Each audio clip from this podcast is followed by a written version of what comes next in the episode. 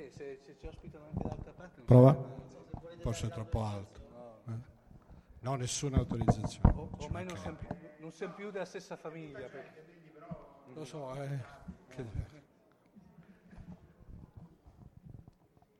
Buonasera, eccoci qua. Allora, io sono Massimo De Santo, mi hanno costretto a essere il primo che fa l'intervento sui tre previsti per questo slot dedicato a Fantascientificast, che è intitolato per arrivare là dove nessun podcast è giunto prima. Questo però poi lo lasciamo spiegare appunto agli altri due partecipanti. Io nella vita faccio l'appassionato di fantascienza e come hobby il professore universitario di reti di calcolatori, di computer networks. Nell'ambito di questo hobby mi occupo di podcasting dal lontano 2003, cioè da ancora prima che fosse nato, e quindi i miei amici appunto hanno ben pensato: parla tu della parte tecnica noiosa che poi noi parliamo delle cose belle. Nell'anno 2005 podcast è stato eletto parola dell'anno ed evidentemente questo era già il risultato di un successo legato a questa nuova tecnologia. Come molte cose che sono legate con il grande successo contemporaneo di quella che chiamiamo rete, in realtà più che di una nuova tecnologia si trattava della maturazione e del punto d'arrivo di una serie di tecnologie che si stavano sviluppando da tanto tempo. La definizione banale di podcast è sostanzialmente quella di una possibilità di fruire tramite internet un file audio. Originariamente il podcast era sostanzialmente un file audio e quindi è stato da subito anche assimilato al concetto di trasmissione radiofonica su internet. Non è un caso che oggi il podcasting è utilizzato come uno strumento fondamentale di diffusione anche dai grandi network radiofonici. La vera novità, il punto di forza del podcasting è legato appunto al fatto che questo audio non è necessariamente da fruire in diretta in qualche modo. Capita spesso che si chiedono ma a che ora trasmettete, su quale frequenza trasmettete. In realtà il podcasting è legato alla diffusione insieme alla rete anche dei dispositivi di riproduzione cosiddetti mobile, di cui oggi ahimè siamo invasi. Avremmo mai previsto qualche anno fa che saremmo stati invasi non dagli alieni ma dagli smartphone? Eppure sono stati proprio gli smartphone che ci hanno invaso, e quindi oggi è veramente molto familiare il fatto che sia possibile portarsi appresso un dispositivo e che questo dispositivo può tranquillamente riprodurre un audio di un qualche tipo. Qualche anno fa, anche pochi anni fa, 10 anni fa appunto, questo era un fenomeno che stava esplodendo, che diventava appunto in qualche maniera di massa assieme alla diffusione dei primi dispositivi di grande successo in questo senso, che sono stati sicuramente gli iPod della Apple. E non siamo qui per parlare della Apple, ma certamente il nome podcast è stato in qualche maniera attribuito appunto alla fusione del concetto di distribuzione dell'informazione, il broadcasting, casting in generale, e invece il riproduttore della Apple, l'iPod, anche se poi in realtà ci sono state tante interpretazioni alternative. Mi pare di averne segnata qualcuna, per esempio personal on demand e broadcasting, lo stesso farebbe venire fuori podcasting, ma in effetti è accettato abbastanza in generale che proprio questa tipologia e quest'idea venga fuori dalla diffusione dei riproduttori di tipo iPod e della distribuzione dell'informazione tramite la rete. Il podcasting ha una cosa estremamente interessante, che è il fatto che è possibile sfruttare dei meccanismi, anche questi che uno quando ci pensa sono molto familiari, di tipo abbonamento. Io posso cioè individuare sulla rete, questo è evidentemente un fenomeno legato alla grande diffusione del web, posso individuare sulla rete, per esempio nei blog o su un banale sito, posso individuare, dicevo, il luogo, lasciatemelo dire così, dove vengono in qualche maniera depositate queste trasmissioni, posso sottoscrivere un abbonamento attraverso questo oggetto che si chiama feed RSS e questa cosa fa sì che ogni volta che gli autori della trasmissione, del podcast, decidono di rilasciare una nuova puntata, in maniera automatica, tramite questo concetto di abbonamento, ogni volta che io mi sincronizzo, mi collego alla rete, il mio riproduttore individua la nuova puntata e me la rende disponibile. E da qui sono nati appunto tutta una serie di software, tra cui il più famoso di tutti è sicuramente iTunes, che consente di fare quella che si chiama la pesca del podcast, il podcatching, cioè il fatto di aggregare, appunto, di individuare sulla rete quel che mi interessa e aggregare le trasmissioni. Sembra una banalità, ma il fatto di poter fruire di dell'equivalente di un contenuto audio equivalente, lasciatemelo dire, appunto, a una trasmissione radiofonica, quando voglio, come voglio, in macchina piuttosto che sull'autobus, in viaggio nella stazione ferroviaria, nell'albergo dove sono venuto per passare alla convention, e posso farlo quando più mi aggrada, e che mi ritrovi tutta questa cosa automaticamente nel dispositivo mobile che mi porto appresso, ha fatto sì che ci sia stata una grande diffusione di questo sistema di distribuzione di contenuti multimediali, tant'è vero che, come dicevo prima, oggi ne trovate un uso molto molto diffuso anche da parte delle grandi testate giornalistiche radiofoniche in particolare, ma anche la RAI per esempio fa un uso molto intenso del podcasting per moltissime sue trasmissioni. C'è una sterminata produzione mondiale, anche perché poi produrre il podcast è una cosa tutto sommato molto semplice, sempre per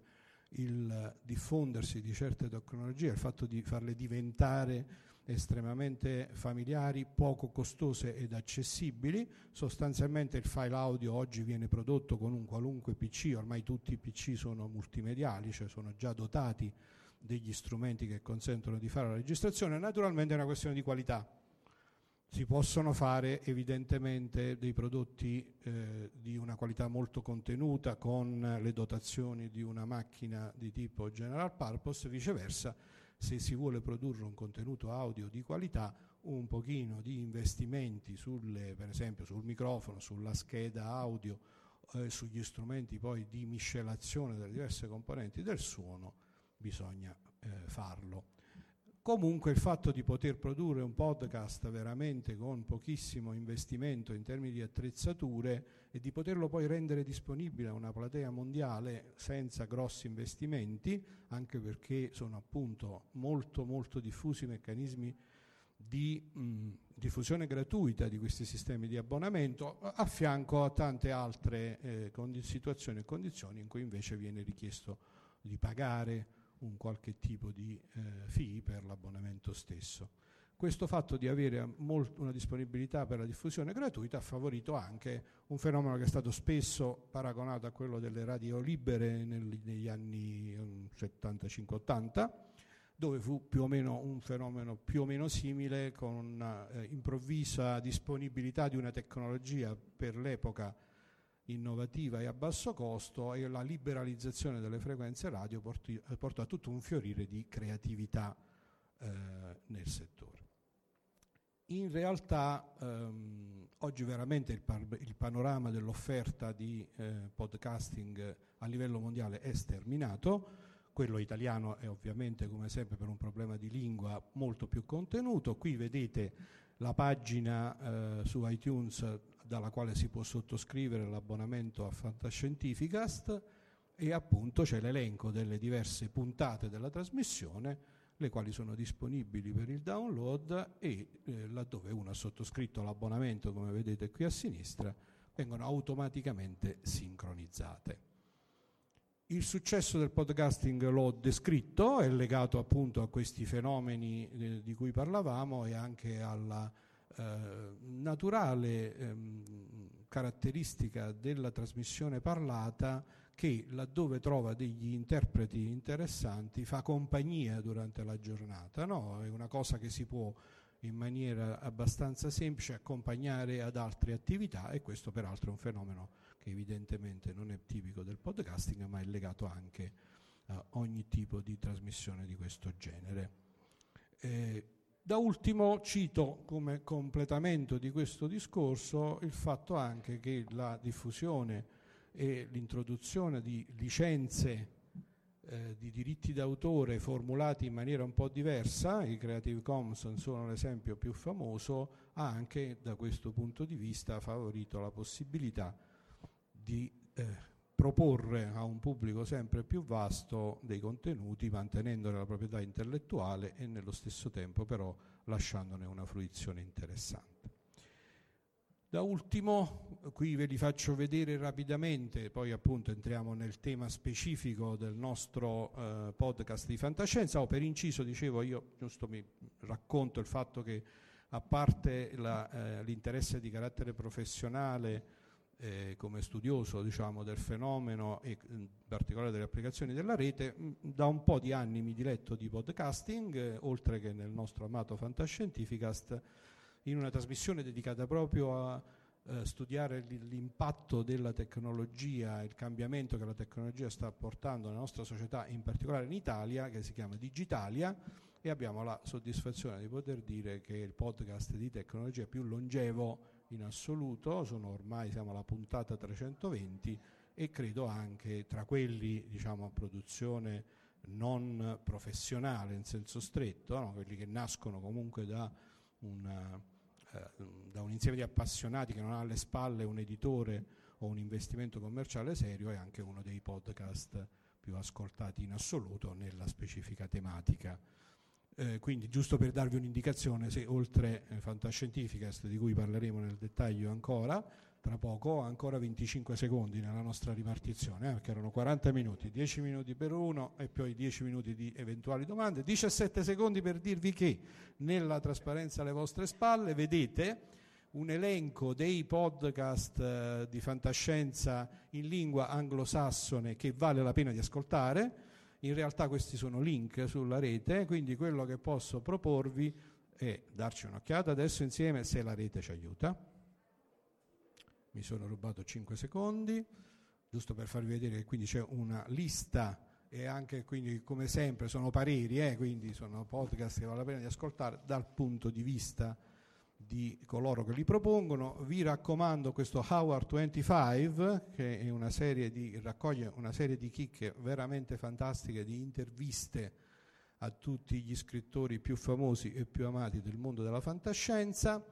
Quello che dicevo posso proporvi è che se visitate la mia pagina web, lo faremo anche in modo di metterla su Fantascientificast, vi lascio questi due link e la lista dei podcast di fantasy e fantascienza che sono in assoluto i più ascoltati e i più gettonati. Vedete, qui c'è un po' di pubblicità, i 12 podcast che chiunque appassionato di fantascienza e fantasy dovrebbe ascoltare, sono in lingua anglosassone, quindi, diciamo, non temiamo concorrenza né di fare brutta figura. In Italia la situazione è un pochino più, diciamo, ristretta. Lo stato attuale, sapete, vi dico soltanto, c'è questo sito che è facile da ricordare, Audiocast, che fa la raccolta, l'elenco dei podcast italiani, Italian Podcast Directory. Qui vedete c'è rimasto veramente molto poco tematico sulla fantascienza, e quindi vuol dire che Fantascientificast forever. E passo la parola ad Aldo. Va bene, lo recupero io il minuto in più. Buonasera a tutti. Io sono qui in rappresentanza del network all'interno del quale opera Fantascientificast, che è... Oh, mi giri tu per favore le... Grazie. Che si chiama QWERTY. Vi racconto velocemente che cosa è successo con QWERTY. A un certo punto due gruppi diversi di persone che facevano podcast hanno deciso di mettersi assieme. Un gruppo era quello dei ragazzi della trasmissione. La trasmissione era emanazione di una rivista letteraria e facevano un po' di podcast. L'altro gruppo era quello dei ragazzi di Fumble, che facevano podcast da più tempo, sin dai tempi di Feeder, anni e anni prima, e che poi con Fumble hanno portato il format dei giochi di ruolo giocati live in Italia. Abbiamo deciso di mettersi assieme perché secondo noi era più sensato, per tutta una serie di ragioni che poi vi racconto. La cosa interessante è che il momento in cui abbiamo deciso di metterci assieme abbiamo detto: però dobbiamo avere anche Fantascientificast nel gruppo, perché è importante. L'abbiamo convinto e infatti lui è con l'Eubone l'abbiamo convinto e infatti lui è entrato a far parte della nostra grande famiglia. Esatto, abbiamo da pochissimo festeggiato l'anno di vita del network, sì, ci siamo dimenticati di questa cosa, che tra l'altro a settembre dell'anno scorso ha fatto questa cosa simpatica alla festa della rete, intanto è andato e si è vinto il premio come miglior radio online, che fa sempre piacere, poi ha fatto questa cosa che è assolutamente una mattata di mettersi davanti ai microfoni e non staccarsi mai più per 56 ore di seguito, sempre parlando, mai neanche un minuto di musica, c'era sempre qualcuno al microfono che parlava, con l'obiettivo, uno, di fare in modo che queste parole fossero sempre di qualità, non vale mi siedo e parlo solo dei fatti miei, facciamo podcast culturali di varie declinazioni, dobbiamo fare in modo che queste ore siano tutte con un certo livello di qualità, quella che decidiamo noi d'accordo, però almeno con un certo livello che ci renda felici. L'altra cosa che è successa e che è obiettivamente stata bellissima per noi è che ci hanno raggiunto degli ascoltatori che sono venuti a Rimini apposta, si sono pagati l'albergo, perché avevano voglia di stare lì, di giocare con noi a fare questa cosa assolutamente matta, senza sponsor, senza grandi mezzi tecnologici in quel momento, di riuscire a stare davanti a un microfono e provare a battere il Guinness dei primati, perché esiste il Guinness dei primati dell'audiocast più lungo di sempre, sta a 52 ore, è detenuto da Nestlé Turchia, noi ne abbiamo fatte 56, stiamo ancora valutando se sottoporre la nostra candidatura al Guinness, perché se tu non paghi i giudici del Guinness devi, puoi farlo, di non pagarli ovviamente, ma devi ottemperare ad una serie impressionanti di cose sostitutive che portate avanti per 56 ore di seguito sono complesse. Noi abbiamo una serie di buchi che sostanzialmente non ci rendono i candidati perfetti, anche se poi le 56 ore le abbiamo fatte. Ora, tra parentesi, stiamo cercando uno sponsor, forse l'abbiamo trovato, sappi che devi preparare la tua parte, per rifare questa cosa pagando il giudice del Guinness dei primati. Sostanzialmente, in soldoni, un giudice costa 4.500 sterline, più il viaggio, più il vitto, più l'alloggio. A quel punto tu sei in una botte di ferro. Noi eravamo un podcast appena nato e senza un quattrino abbiamo detto non ce li abbiamo questi soldi, facciamo senza. E fare senza significa portare una documentazione impressionante, con dei testimoni, con dei cronometristi, con le riprese delle videocamere. Capite che se la cosa dura un'ora ha un senso, se dura 56 ore, 12 minuti, un tot di secondi, qualcosa che va storto c'è sicuro, tipo mi sono dimenticato di mettere in carica la batteria della videocamera e si spegne a un certo punto. Insomma, però è stato divertentissimo. L'idea di avere gli ascoltatori che vengono e ti chiedono se hai voglia di un caffè o se devono comprarti il dentifricio è una cosa che ci ha veramente aperto il cuore, perché non succede. O che portavano le Red Bull, le paste da mangiare, ma è l'impossibile. Vabbè, chiudo la parentesi. Oggi siamo contenti di poter dire che superiamo serenamente i 30.000 ascolti al mese, stiamo andando verso i 35.000, occupandoci di cultura, cultura senza particolare predilezione per un campo piuttosto che per l'altro, dai videogiochi alla fantascienza, dal cinema alla musica. Basta che ci siano persone competenti che parlano di una cosa che conoscono a fondo. Dopodiché, perché fare gruppo? Perché mettere in piedi una struttura come quella di QWERTY? Beh, le ragioni sostanzialmente sono tre. La prima ragione è vogliamo costruire qualcosa che possa sopravviverci, cioè, per mia esperienza, gran parte della produzione di contenuti culturali in rete è figlia di volontari, appassionati, oppure di persone sottopagate. E questa cosa è un problema, perché a un certo punto uno smette magari di voler essere volontario o smette di voler essere pagato 4 soldi. Il problema per noi utenti di un prodotto di questo tipo è che magari per 5, 6, 10 anni, se siamo fortunati, abbiamo un prodotto di qualità che ci soddisfa. Poi però qualcosa viene meno, quel prodotto scompare, arrivederci e grazie. Allora l'obiettivo è facciamo che domani io voglio essere pagato, oppure muoio. Il mio podcast mi piacerebbe che continuasse. Io faccio un podcast dedicato al cinema. Sarebbe bello che qualcuno prendesse il testimone e continuasse a produrre qualche cosa che ha un senso dal punto di vista qualitativo. Per cui fare un gruppo significa fare questa cosa qua. Significa intanto iniziare a crescere dei talenti all'interno del gruppo. Già adesso stiamo avendo delle soddisfazioni pazzesche, perché a breve, se ovviamente il tempo libero che nasce dopo aver guadagnato la pagnotta è sufficiente, ma nascerà un nuovo podcast con 2 ragazzi, uno lui e una lei, giovani, che di fatto, non dico che abbiamo cresciuto noi perché erano già parecchio in gamba, però li abbiamo inseriti, hanno fatto dei podcast insieme a noi come affiancamento, hanno capito come funzionavano, hanno imparato a gestirsi i tempi e i ritmi e sono pronti a produrre un podcast, tra l'altro dedicato alle serie televisive, per cui farà un botto di ascolti perché è la cosa che va per la maggiore oggi, e i due sono bravissimi. Spero che esca il prima possibile questa cosa. E un'altra cosa di cui parlerà meglio Omar è che può succedere che un podcast che sia portato avanti da più persone, una di queste persone per le ragioni sue legittime dice no, non posso più, e magari se si riesce a trovare un sostituto è meglio, perché altrimenti il podcast chiude e diventa soltanto un luogo della memoria. Siamo riusciti a fare anche questa cosa, in assoluta pace e serenità ovviamente fra tutti, però bisogna dirlo. Seconda ragione per fare gruppo. Lì c'è scritto che 2 teste ragionano meglio di una, 10 teste anche meglio di 2 se sanno ragionare assieme. Allora noi in questo momento abbiamo una fortuna pazzesca perché riusciamo a ragionare insieme. Non abbiamo dovuto adottare delle tattiche particolari, ci sono, esistono per le gestioni dei gruppi e bla bla bla bla bla, invece riusciamo a essere propositivi e onesti nei nostri feedback, e questa cosa è importante perché io quando faccio una cosa, un prodotto, magari non mi rendo conto dei suoi difetti, o magari me ne innamoro troppo per accettare il fatto che ci siano dei difetti. Allora avere persone di cui mi fido che mi dicono questa cosa funziona, quest'altra cosa non funziona, è utile per migliorare.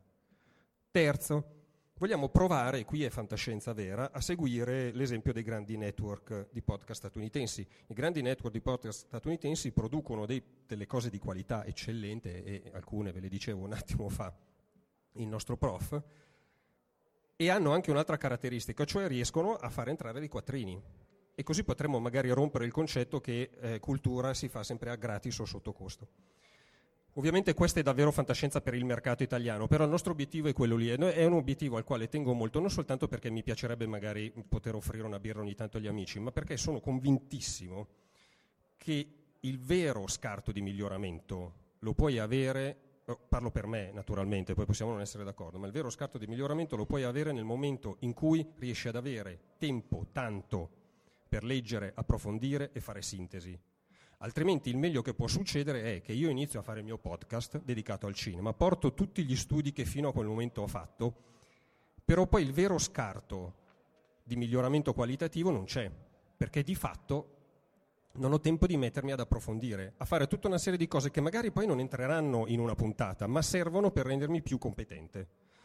È chiaro che tempo libero significa che o sono ricco, non lo sono, oppure devo trovare il modo di far entrare 4 soldi, che sembra una roba venale, ma ahimè la qualità, a mio modo di vedere, a un certo punto dipende anche parecchio da questa cosa qua. Senza esagerare, ovviamente sappiamo benissimo che non diventeremo mai ricchi né ci compreremo mai Apple con la forza dei nostri podcast, anche se ci teniamo a farlo, però avrebbe un senso.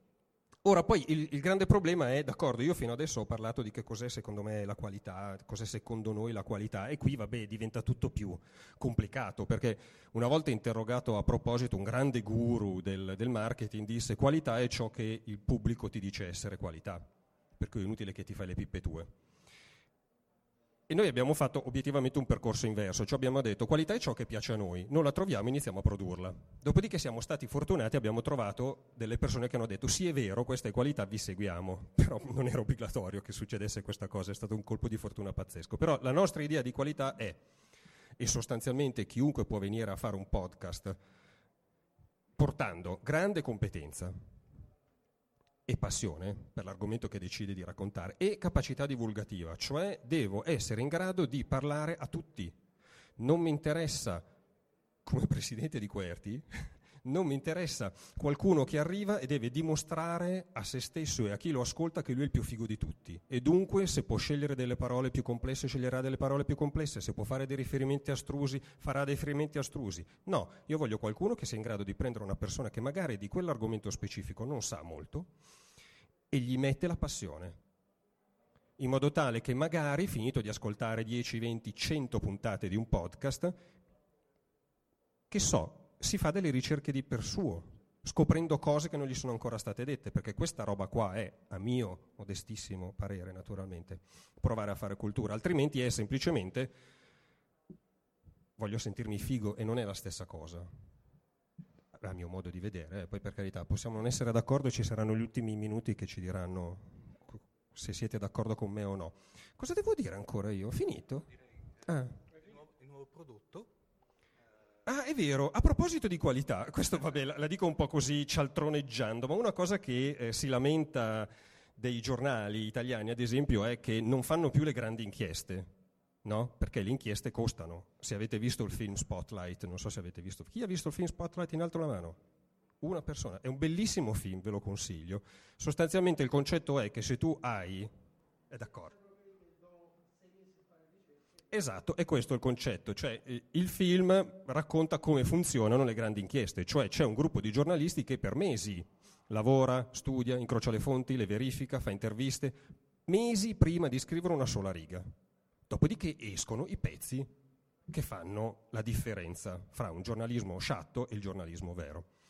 Benissimo, in Italia si lamenta che non si fanno più le inchieste, le abbiamo fatte noi di QWERTY, a gratis ovviamente. È appena uscito il primo episodio di Spoiler, un'indagine sull'autolesionismo narrativo, che nel corso di una serie di puntate attraverso una serie di interviste cercherà di analizzare anche nel profondo perché e per come si è amici o nemici di questa cosa che è nata con internet dello spoiler, perché negli anni '80 non era così facile, no? che si spoilerassero i finali delle cose. Oggi invece ci sono alcune situazioni dove ti conviene non accendere il computer se non vuoi che questa cosa accada. Bene, abbiamo provato ad approfondire questa cosa e vabbè, secondo me sono interessato, è venuta una figata, però così. Poi Aldo, direi che dopo lo evidenziamo che nel giro, tanto per enfatizzare il concetto di qualità che parlava prima Aldo, giusto, è vero. Nel giro di 3 mesi per ben 2 volte 2 podcast del network QWERTY hanno vinto il premio Eccellenza del web della Treccani.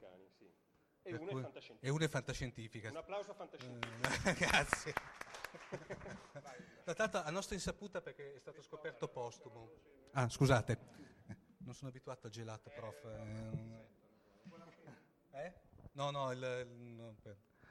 Dunque, per i pochi che non mi conoscono, ahimè, beati loro, sono Omar Serafini, sono praticamente uno dei creatori di Fantascientificast e uno dei cosiddetti membri del ponte di comando.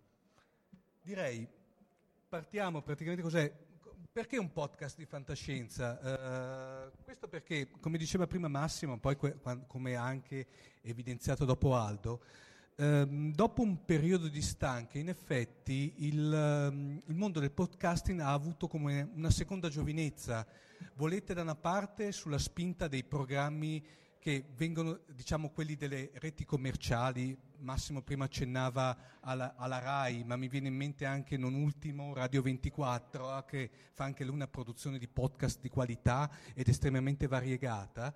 Però cosa succede? Succede il fatto che questi, diciamo, non sono proprio dei podcast nel senso più stretto del termine, però visti come tali hanno dato anche un impulso a quella che è la creazione di nuovi programmi podcast. Lasciamo poi, diciamo, anche la qualità ne ha risentito in crescita. A un certo punto, dopo che c'è stato l'accantonamento dell'ahimè bellissimo progetto della Delos, che era fantascienza.pod, si è visto che fondamentalmente non esisteva un prodotto verticale all'interno del mondo del podcasting italiano dedicato alla fantascienza. Sì, si parlava ogni tanto, però non più di tanto. Allora, io e Paolo Bianchi, a un certo punto, in una sera ad alta gradazione alcolica, ci siamo previsti: ma perché non facciamo un podcast di fantascienza? Perché dopo un po' di sondaggio abbiamo coinvolto anche Massimo, che era il nostro, uno dei 3 padri fondatori, in effetti. Per cui... passiamo praticamente, riallacciandomi da un certo lato a quello che ci eravamo raccontati l'anno scorso e facendo un po', per quelli che non c'erano, una sorta di riassunto delle puntate precedenti, vediamo chi siamo. Fantascientificast nasce nel gennaio 2012 come spin-off di Scientificast.it. Scientificast.it, per intenderci, è il più importante podcast indipendente di divulgazione scientifica in Italia. Costantemente ai primi posti, ormai è diventata una potenza o quantomeno un prodotto di riferimento nella sua area di competenza. Nel marzo 2012, tra l'altro, Deepcon è stata, diciamo, testimone di questa nascita, tentiamo di far partire il progetto Destinazione Terra, che volutamente voleva essere una sorta di emanazione di Fantascientificast che da una parte approfondiva i temi trattati nel podcast, dall'altra era un blog di approfondimento di temi fantascientifici. Nonostante discreti numeri in termini di contatti, rendo conto che Destinazione Terra in circa 8 mesi di vita ha fatto qualcosa come 700.000 contatti, senza nessun tipo di sponsorizzazione. Abbiamo a un certo punto deciso, per svariati motivi, quello di abbandonare questo progetto e di ritornare su quello che, perdonatemi il termine molto aziendale, era il nostro core business, cioè ritornare a fare il podcast. Per cui praticamente è stato, con un'operazione di switch off, spento Destinazione Terra e ci siamo rilanciati tutto, anima e cuore, su Fantascientificast. A maggio del 2015 entriamo nella grande famiglia di QWERTY. A novembre 2015 parte il nuovo mini podcast, questo dopo vi spiego il concetto di mini podcast, che è Fahrenheit 451, tempo di legge curato da Marco Passarello, che ringraziamo in maniera... Grazie Marco. Diretta a questo punto, ecco.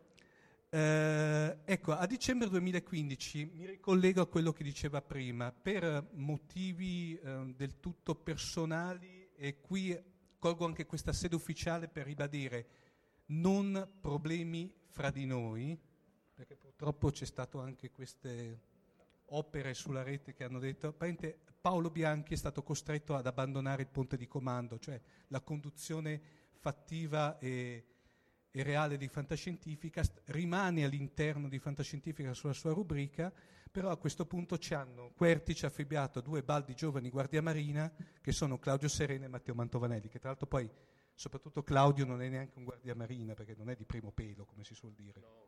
No. Podcast da più di 10 anni, per cui insomma ha la struttura. Ecco. Sempre a fine dicembre 2015 veniamo segnalati come eccellenza del giorno da parte del prestigioso Treccani Web Award.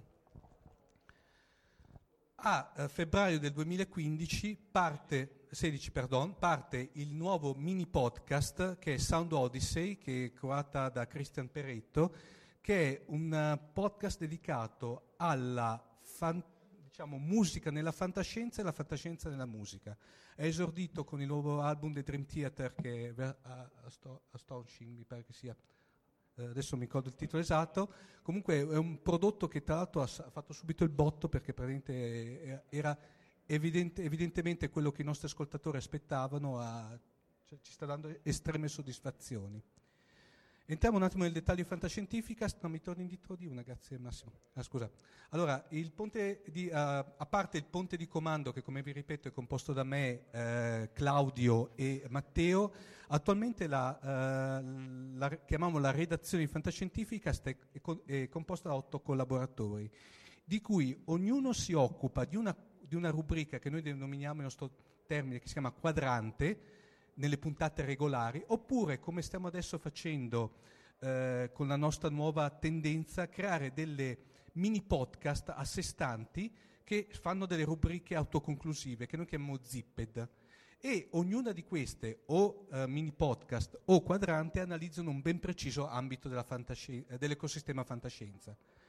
Tanto per dirvi, praticamente nelle rubriche abbiamo sono tutte citazioni o titoli ovviamente dalla fantascienza. Abbiamo My God It's Full of Star, che tanto è curata da Massimo De Santo, che si occupa della Golden Age letteraria della fantascienza, ma non solo, direi, ogni tanto si fa qualche escursione.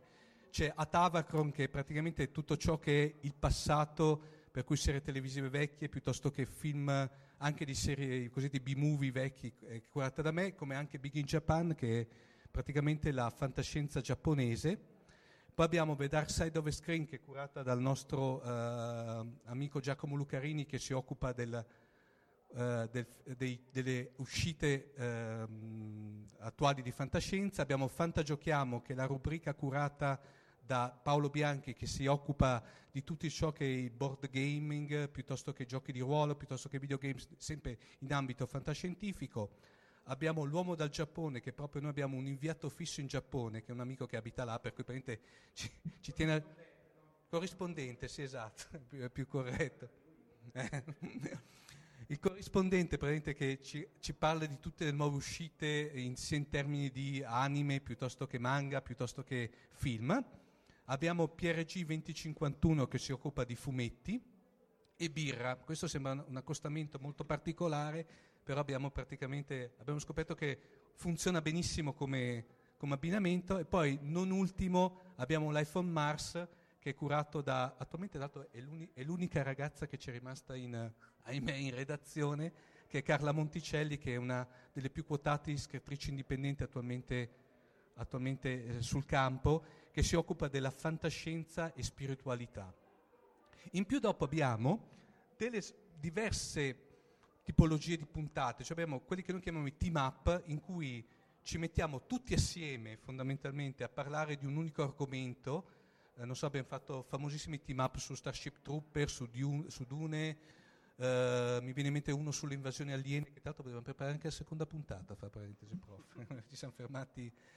Abbiamo gli speciali che sono dedicati a particolari eventi, per esempio l'evento Deepcon per noi è un evento speciale, e poi abbiamo buone ultime i famosi mini podcast, che nel nostro gergo sono i cosiddetti zipped, che è una sorta di crasi fra zip, la chiusura lampo, e zip nel senso di formato di compressione file.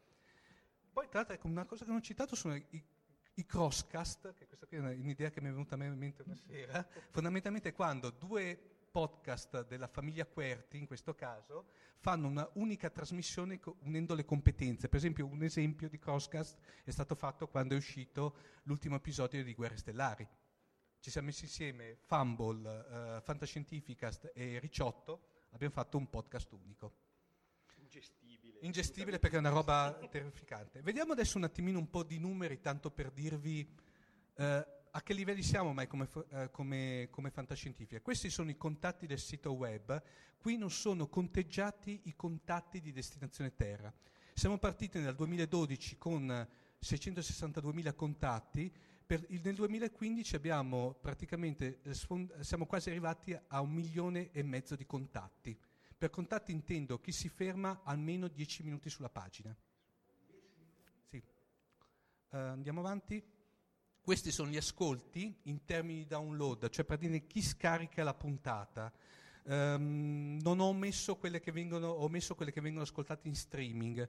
Comunque anche qui tenete conto che siamo partiti dal 2012 con 39.000 download, adesso veleggiamo intorno ai 72.000, tanto per darvi un termine di paragone, con inizio 2016 siamo intorno già ai 45.000. Ovviamente c'è stato un buco del 2014 perché avevamo avuto un problema di continuità nelle uscite, che in termini di podcast indipendente paga, cioè se non si fornisce una continuità delle uscite, purtroppo la gente abbandona.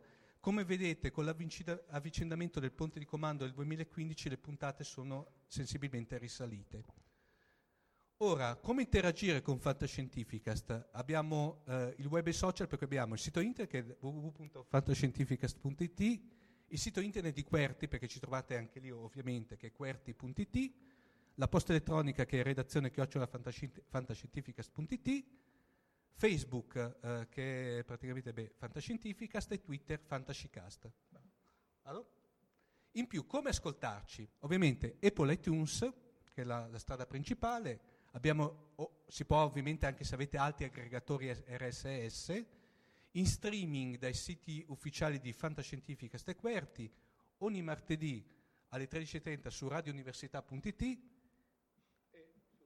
o su Unisound Web Radio alle 21, Unisound Web Radio è la web radio dell'Università di Salerno, e poi abbiamo anche delle app dedicate scaricabili gratuitamente, esatto, che sono però per adesso solamente su Windows. Non chiedetemi com'è non c'è su Mac, perché aspettiamo un baldo volontario che ce le faccia gratis, grazie.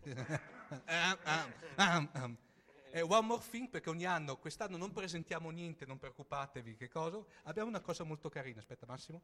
Allora, questo qui è stato un trailer che il buon Massimo ci aveva realizzato, quando Massimo?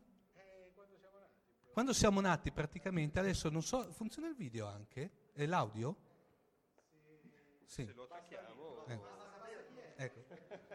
No, perché l'audio è anche profetico da un certo lato, può essere a questo punto considerato una citazione o un omaggio, ecco, forse un omaggio. Un omaggio. Vai Massimo.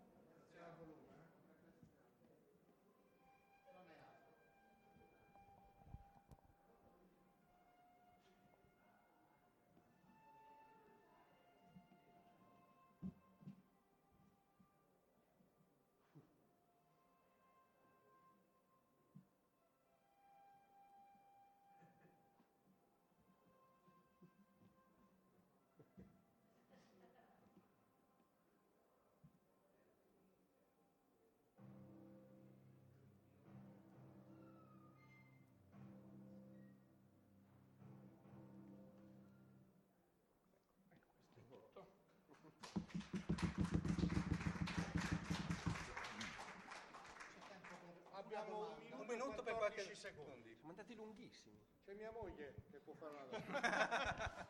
Una domanda interessata. Sì, aspetta che cerco di levarti senza fare danno. Una domanda? Stati chiarissimi. Se non c'è, però volevo dire una cosa io che non è una domanda. No, ma è una constatazione, cioè quando Aldo stava parlando delle 56 ore, eccetera, eccetera, tutta quella situazione là, senza soldi, senza niente, io ho rivisto 17 anni di Dix, capisco perfettamente la situazione e la passione. Evviva! Esatto. Quest'anno presentiamo una collana nuova di Delos Digital che fa la raccolta delle collane. Ce ne siamo inventata una nuova che è quella di un ibrido. Mescoliamo le storie fantasy con il genere erotico. Ora, visto che abbiamo il tempo cronometrato, diamo per scontate alcune cose, diamo per scontato il fatto che sappiate più o meno cos'è un fantasy, diamo per scontato il fatto che più o meno sappiate che cos'è la narrativa erotica. Il nostro dubbio inizialmente era: saranno compatibili? Si piaceranno? Cosa è necessario perché due generi possano sposarsi in maniera opportuna? Tre cose essenzialmente. Dal punto di vista della forma, le strutture narrative devono essere compatibili. Adesso non dico che andrebbero mappate tutte le funzioni di prop da un genere all'altro, però almeno morfologicamente le due strutture devono essere compatibili e non tutte lo sono. Dal punto di vista del pubblico, occhio, questo è l'errore classico dello scrittore dilettante, è prendo un genere che piace ai giovani e un genere che piace agli anziani, così piace a tutti. No, sbagliato, non piace a nessuno. L'intersezione dei generi funziona per intersezione e non per unione, per cui se io prendo un genere che piace a X persone è un genere che piace a Y persone, i lettori non saranno X più Y, saranno l'intersezione tra X e Y che a cui piace una combinazione entrambi.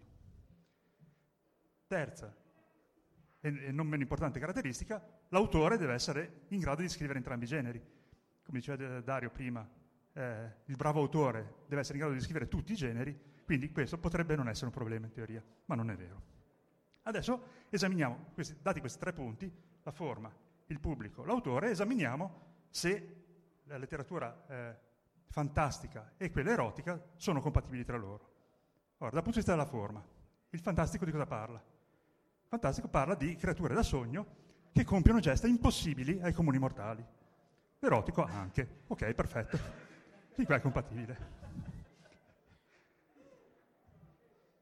Gli adolescenti vanno pazzi del fantastico, ma anche dell'erotico, e quindi il problema non si pone. Il genere fantastico è più divertente da scrivere delle guide turistiche della Lapponia, e dell'erotico ancora di più. Risultato?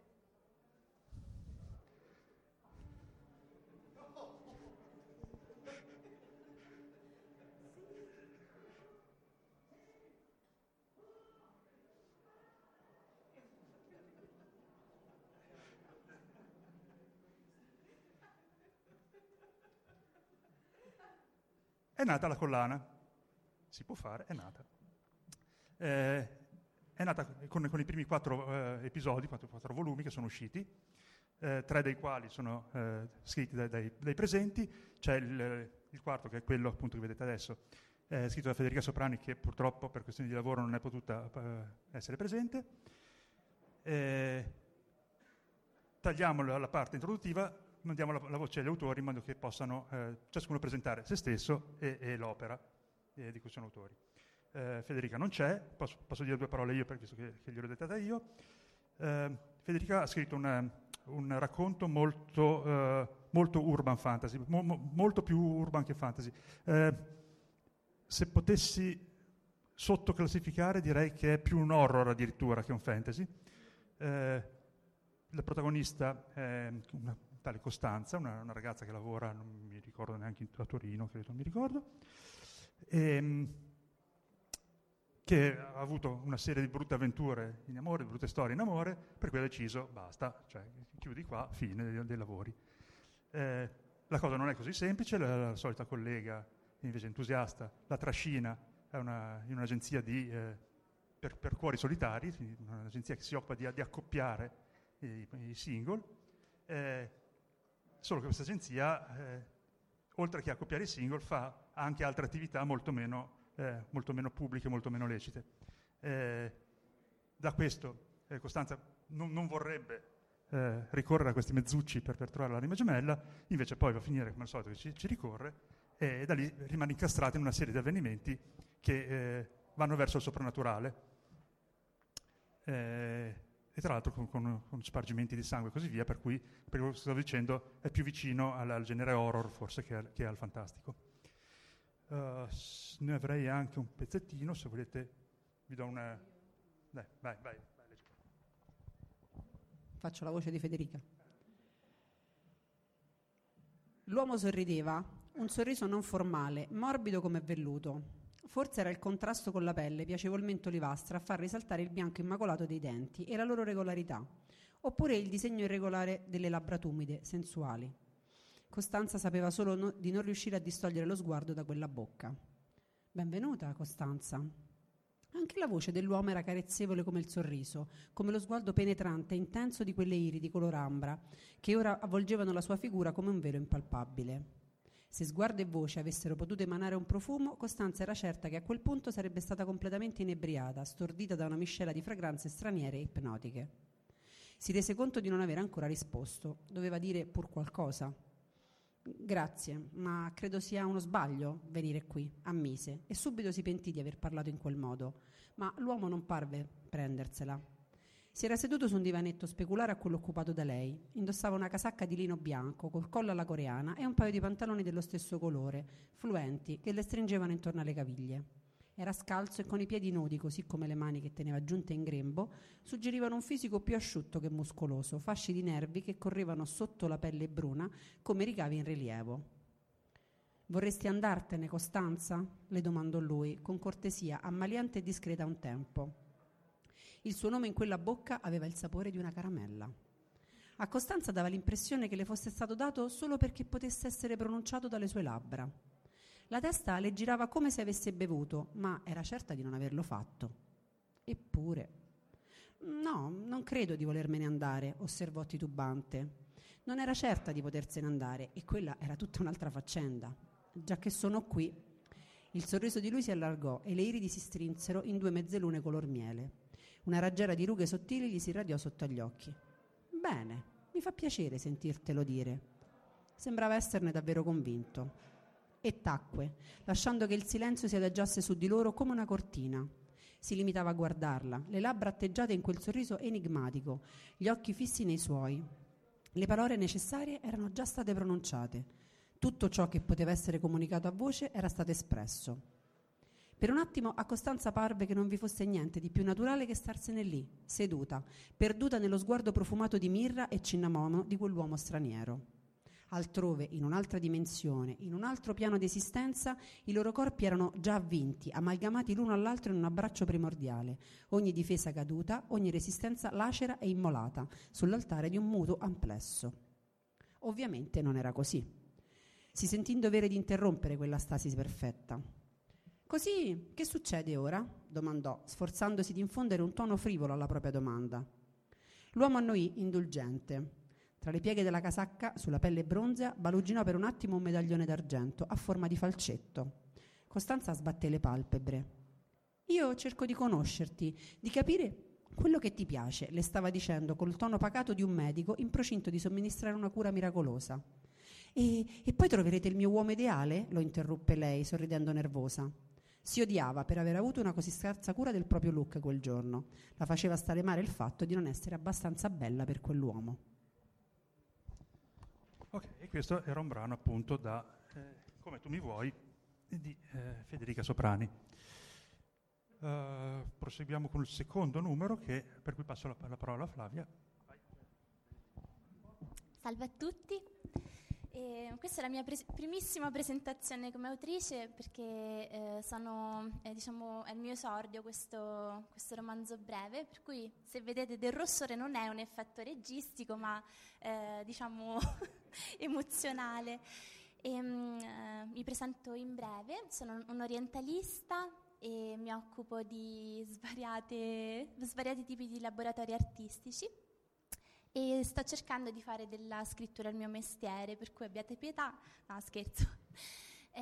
Questo esordio con Baccanera che è stata un po' una prova per me, perché appunto non ho iniziato con un genere ma con due, e mentre il fantasy per me è un territorio abbastanza esplorato, ho dovuto documentarmi bene sulla scrittura dell'erotico, che non è assolutamente un territorio facile, perché o si rischia di andare nello scabroso oppure di rimanere troppo sognanti, perché sì, è molto difficile. Bisogna fare anche molta ricerca sul campo, bisogna fare molte esercitazioni, bisogna... Sì. Cioè, mia madre in sala, quindi... È un brutto lavoro, sì, però qualcuno deve farlo.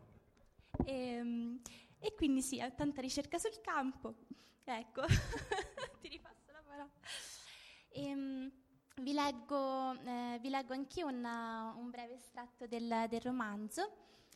Baccanera è un fantasy a tutti gli effetti, ambientato in un luogo immaginario. Ho cercato un po' di uscire dai soliti stereotipi di elfi e tutto quanto, e ho creato una... Qualcosa contro gli elfi? Hai qualcosa contro gli elfi? Li adoro, però okay. In questo romanzo non ci sono, neanche contro gli orchi. E la storia di Baccanera è la storia di una ragazza che viene trovata da bambina nella foresta e viene salvata le viene salvata la vita. Purtroppo a salvarle la vita è una domestica, una serva della città di Acromonte, e quindi in un certo senso, mentre da un lato viene salvata, dall'altro è condannata a un'esistenza abbastanza reietta. E a rincarare la dose ovviamente si innamora, cioè un amore impossibile, e tutto questo sono gli ingredienti iniziali. Vi leggo una parte, scusate.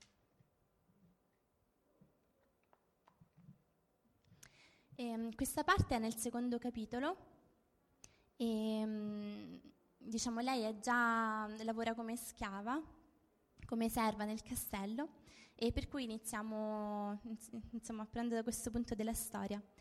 Imparai a svolgere qualunque compito al castello, anche i più umilianti. Passavo le giornate lustrando pavimenti e latrine, sgrassando pentole dai resti grassi dei banchetti nobiliari, attraversando la vita a testa china sullo sfondo di quella degli altri.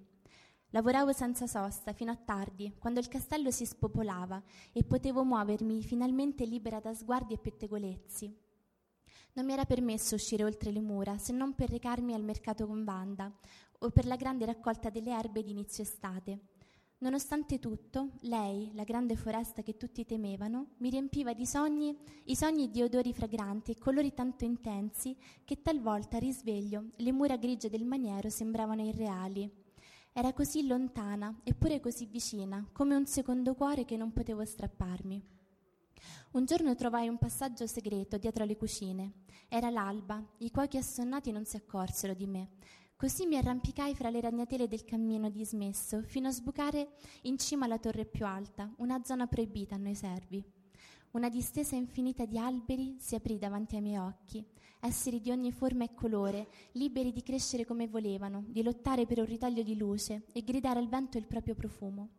Ondeggiavano ciascuno al proprio ritmo, sussurrando parole di vento che mi confortarono il cuore. Da quel giorno mi accorsi che le piante parlano, sussurrando i loro segreti, a chi sa ascoltare. Sgattaiolavo lassù ogni volta che potevo, da quei miei fratelli e sorelle lontani, rubando piccoli istanti di felicità alla vita. Forse per questo si vendicò.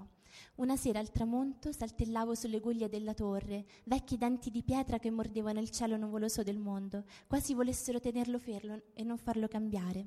Era una serva appena dodicenne, ma lì in cima a tutto mi sentivo la regina di un mondo invisibile, popolato da creature di ogni tipo. Lupi e serpenti, rane e cavalli di nuvole prendevano fattezze umane e giocavano con me sulle ali del mondo. Sciolsi i capelli e lasciai che la brezza li accarezzasse, mentre una musica dolce emergeva da lontano. Veniva da lei. Ecco, Baccanera è una creatura, come potete immaginare da questo primo brano, una creatura magica che scopre piano piano i propri poteri. E la cosa un po' particolare che caratterizza il romanzo è che la sessualità, l'impulso sessuale è strettamente connesso con il potere magico, per cui tutta la trama si dipana alla scoperta della vera natura della protagonista, chiamata Baccanera, modo dispregiativo, e attorno a una serie di enigmi, una serie di personaggi, soprattutto ovviamente amori, ma anche attraverso le sue particolari caratteristiche. Lei riesce a sentire le piante, diventa ben presto erborista, non perché conosca le piante, le abbia studiate, ma in modo intuitivo, lei sente proprio la voce delle creature della foresta e ha questa connessione. Per cui, ecco, basta. Leggete. Scusate l'emozione.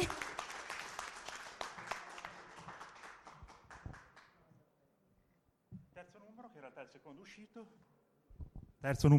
secondo uscito, Selva, della qui presente Greta Cerretti, che ce ne parla, così facciamo prima.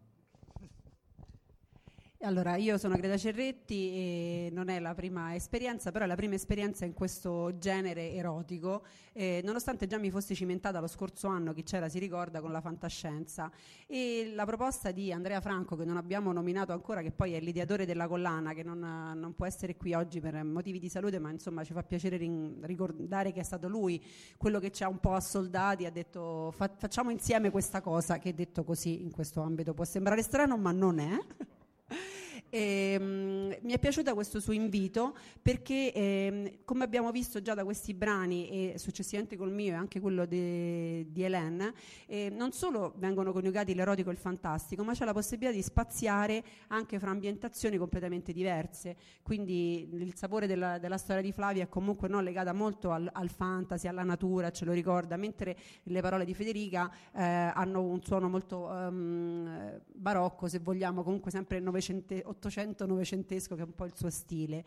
Io ho detto, se devo fare un racconto erotico, invece ho spinto molto di più sulla parte erotica che non su quella di fantascienza, quindi la parte fantascientifica è uno sfondo, un'ambientazione che però non poteva non esistere, perché in realtà la mia protagonista ha un potere che non sa da dove le viene, che però è una maledizione, poiché sostanzialmente ha la possibilità di scegliere quanti orifizi creare in quale parte del corpo a beneficio degli uomini. E se dobbiamo farlo, facciamolo bene. Però è una maledizione, perché nel mondo dove vive Selva in realtà le donne stanno morendo, le donne sono quasi completamente decimate, ne sono rimaste pochissime, sono una specie in via di estinzione. E le blu, quindi Selva è una blu, non è una donna, non viene considerata come tale, proprio perché, avendo questo potere, questa capacità, viene vista dagli uomini nel peggiore dei modi, ovvero quello di usarle semplicemente per il loro scopo sessuale. E questo è poi l'aspetto su cui io più ho voluto calcare la mano, perché anche per la prima volta mi sono sperimentata nel dare una voce maschile. Quindi il racconto alterna il punto di vista di Selva e il punto di vista del tenente che avrà a che fare con lei.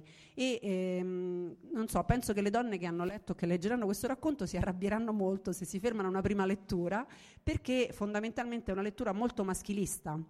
dell'argomento, e in realtà non è così, vuole essere una morale al contrario, però fermandosi sulla superficie in realtà alla fine del racconto potremmo dare ragione a questa visione dell'uso della donna sostanzialmente per lo scopo sessuale. Quindi questo è lo scenario che io ho prospettato, le blu esistono per un motivo, e lo scoprirete soltanto alla fine del racconto, quindi io non ve lo dirò, e soprattutto chi sono le blu. Selva osservava il flusso di passeggeri in transito allo snodo 22, uomini provenienti da ogni parte della galassia, in sosta per qualche ora in quel pulcioso buco che lei chiamava casa. Lo individuò subito, alto com'era, tra la folla di sgorbi che le passavano accanto. Quando le fu un poco più vicino, notò che era anche molto bello. «Cerchi compagnia, soldato?» L'uomo si fermò di colpo, scrutandola come se lo avesse appena insultato. Selva detestava le divise, ma era stufa di farsi sbattere da grassi e sudati straccioni. I soldati erano puliti e pagavano bene. Valeva la pena di correre il rischio. «Tenente», disse l'uomo, battendosi il petto coperto di mostrine. Per Selva quegli aggeggi di metallo non avevano alcun significato, mentre per gli uomini in divisa sembravano avere un enorme valore. Non li comprendeva e questo aumentava la sua diffidenza. Ma ormai si era sbilanciata e non poteva più fermarsi. «E i tenenti non fanno l'amore?» Gli occhi di ghiaccio dell'uomo la penetrarono fin dentro il cranio. Sembrava possedere un flusso capace di incollarla al pavimento. Selva boccheggiò, temendo di essere stata troppo sfrontata. «Non con le prostitute», la congelò, scavalcandola. Non aveva detto puttana e già questo era tanto, ma forse era troppo ben educato per farlo. Lo snodo intanto si era svuotato, ormai non rimanevano pochi polli da spennare. Con uno sguardo veloce Selva constatò che erano anche di pessima qualità. «Ah no? E con chi allora, soldato?» gridò alle spalle dell'uomo. Spalle ampie, robuste. Selva non era disposta a incassare un no. Aveva bisogno di mangiare, di lavarsi in un nido decente, di dormire, e la navetta successiva non sarebbe attraccata che il mattino seguente. L'uomo intanto si era voltato e la fissava con quello sguardo duro e magnetico. «Non sono affari tuoi», le ringhiò contro. Selva si avvicinò fino ad annusarlo. Da mesi non sentiva un profumo così intenso e piacevole. Gli posò una mano sulla spalla. «Lo saranno, se dici di sì». A Selva non sfuggì il brivido che percorse l'uomo, facendolo sussultare. Sapeva di poter contare su molti vantaggi e aveva intenzione di sfruttarli tutti. «Dove?» la spiazzò lui. Sembrava troppo facile. «Un nido andrà benissimo», chiocciò, pregustando anche un bagno a scrocco.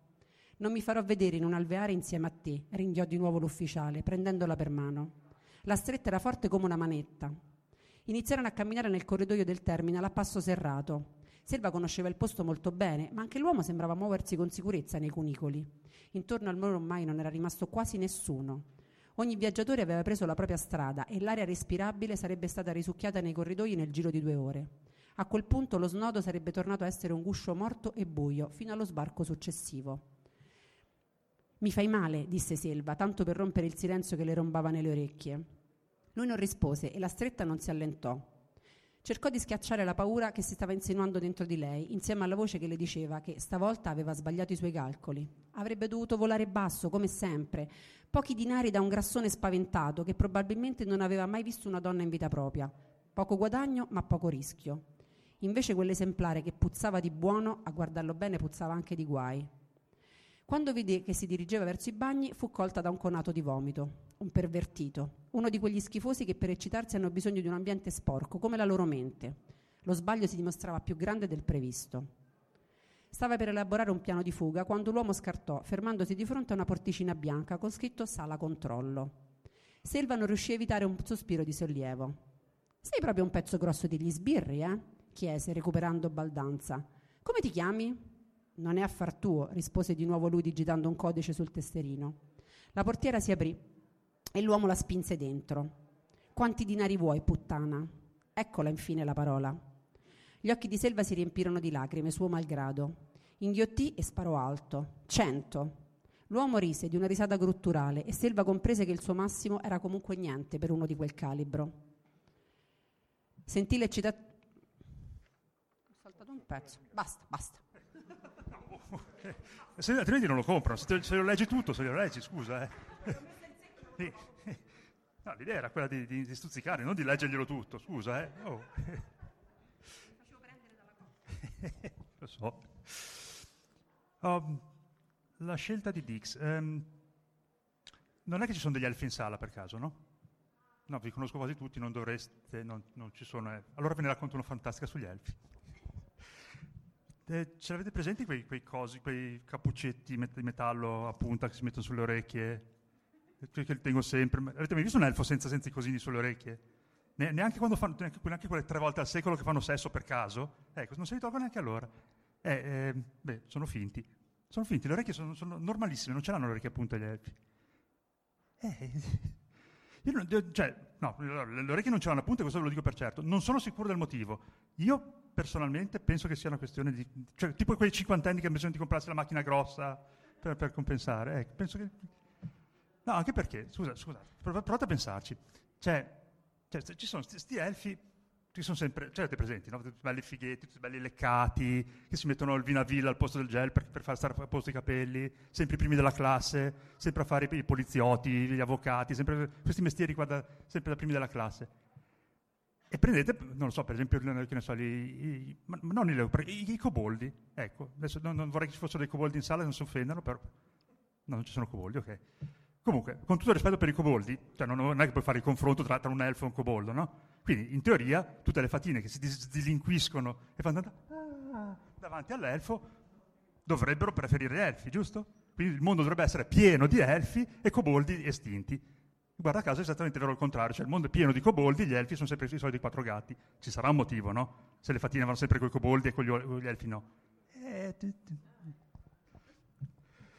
Non c'entra niente con Dix. Cioè, c'entra solo per il fatto che Dix è appunto una fatina. La Dix del titolo è una fatina molto giovane, vive al di qua della barriera, vive nel nostro mondo, a Genova per la precisione, dove fa l'università, e abita con la sua amica del cuore, / professoressa di diritto, / amante anche occasionalmente, con la quale però garantisce tutto finito, sono solo buone amiche, non ci sono, fatevi idee strane, non è vero neanche per niente.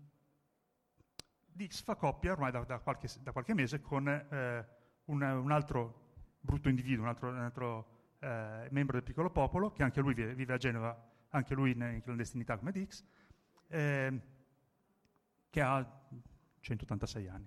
È un po' più grande di lei ed è un orco. E uno si dice, ma scusa, gli orchi e le fatine non... ma intanto... Ma in realtà poi era così che si erano conosciuti, perché il nostro orco era a caccia in una festa di universitari, si è puntato subito la fatina, con le peggiori intenzioni del mondo, ovviamente, è riuscito a sedurla, se l'è portata a casa, con le peggiori intenzioni del mondo, e poi invece non ha avuto le peggiori intenzioni del mondo, la natura ha fatto il suo corso.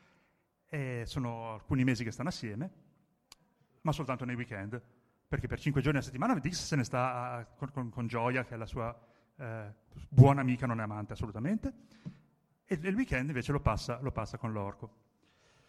Tutto questo non c'è nel racconto, per cui non sono spoiler per nulla. Di cosa parla il racconto? Parla di un episodio della vita di questa coppia molto malassortita, in cui Dix parte chiedendo al suo orco l'orco di cui tra l'altro non conosciamo il nome, perché lui racconta sempre in prima persona e non fa mai il proprio nome, e gli chiede di insegnarle un incantesimo molto particolare, molto difficile e soprattutto estremamente illegale, che serve per leggere nella memoria degli altri sidè. Ovviamente non gli vuole dire perché ha bisogno di questo incantesimo, lui cerca di scoraggiarla, perché tra l'altro è anche un incantesimo, oltre ad essere illegale, è anche molto difficile. Tant'è vero che poi lei non riesce a impararlo, non riesce a attuarlo, e quando col cavatappi riesce a tirarle fuori dalla bocca il motivo per cui voleva questo incantesimo e che cosa ne voleva fare, si scopre che c'è un segreto che lei non vuole rivelare, che sta nella testa della sua buona amica. Lei ha provato a chiederglielo, lei gli ha mentito, quindi sa già che questo segreto è una cosa particolarmente sensibile, ma siccome lei non glielo vuole dire, allora Dix si è messa in testa di andarglielo a leggere con questo incantesimo. Il problema, non si può, non è capace, non riesce a evocare l'incantesimo. Lui sì, però. Per cui Dix fa tutto un suo piano, c'ha 20 anni, sta qua, cioè fa l'università, vive ancora abbastanza nel mondo dei sogni e si fa tutto un suo piano complicatissimo, e il più bello è che riesce a trascinarci dentro anche lui. Per cui lei distrae la sua buona amica, per carità, non è un amante, e nel frattempo lui dovrebbe riuscire a sottrarle queste memorie. Organizza Dix una cena a tre per fare conoscere i suoi amanti, l'amante, la migliore amica che non è assolutamente la sua amante, e la cena va molto male. Lui cerca di mandare a monte l'operazione, lei dice no, tu vai avanti col piano, ci penso io, perché, non ti preoccupare, vai avanti col piano, ci penso io. Quindi la sera va ancora peggio e la situazione diventa molto molto sgradevole per tutti.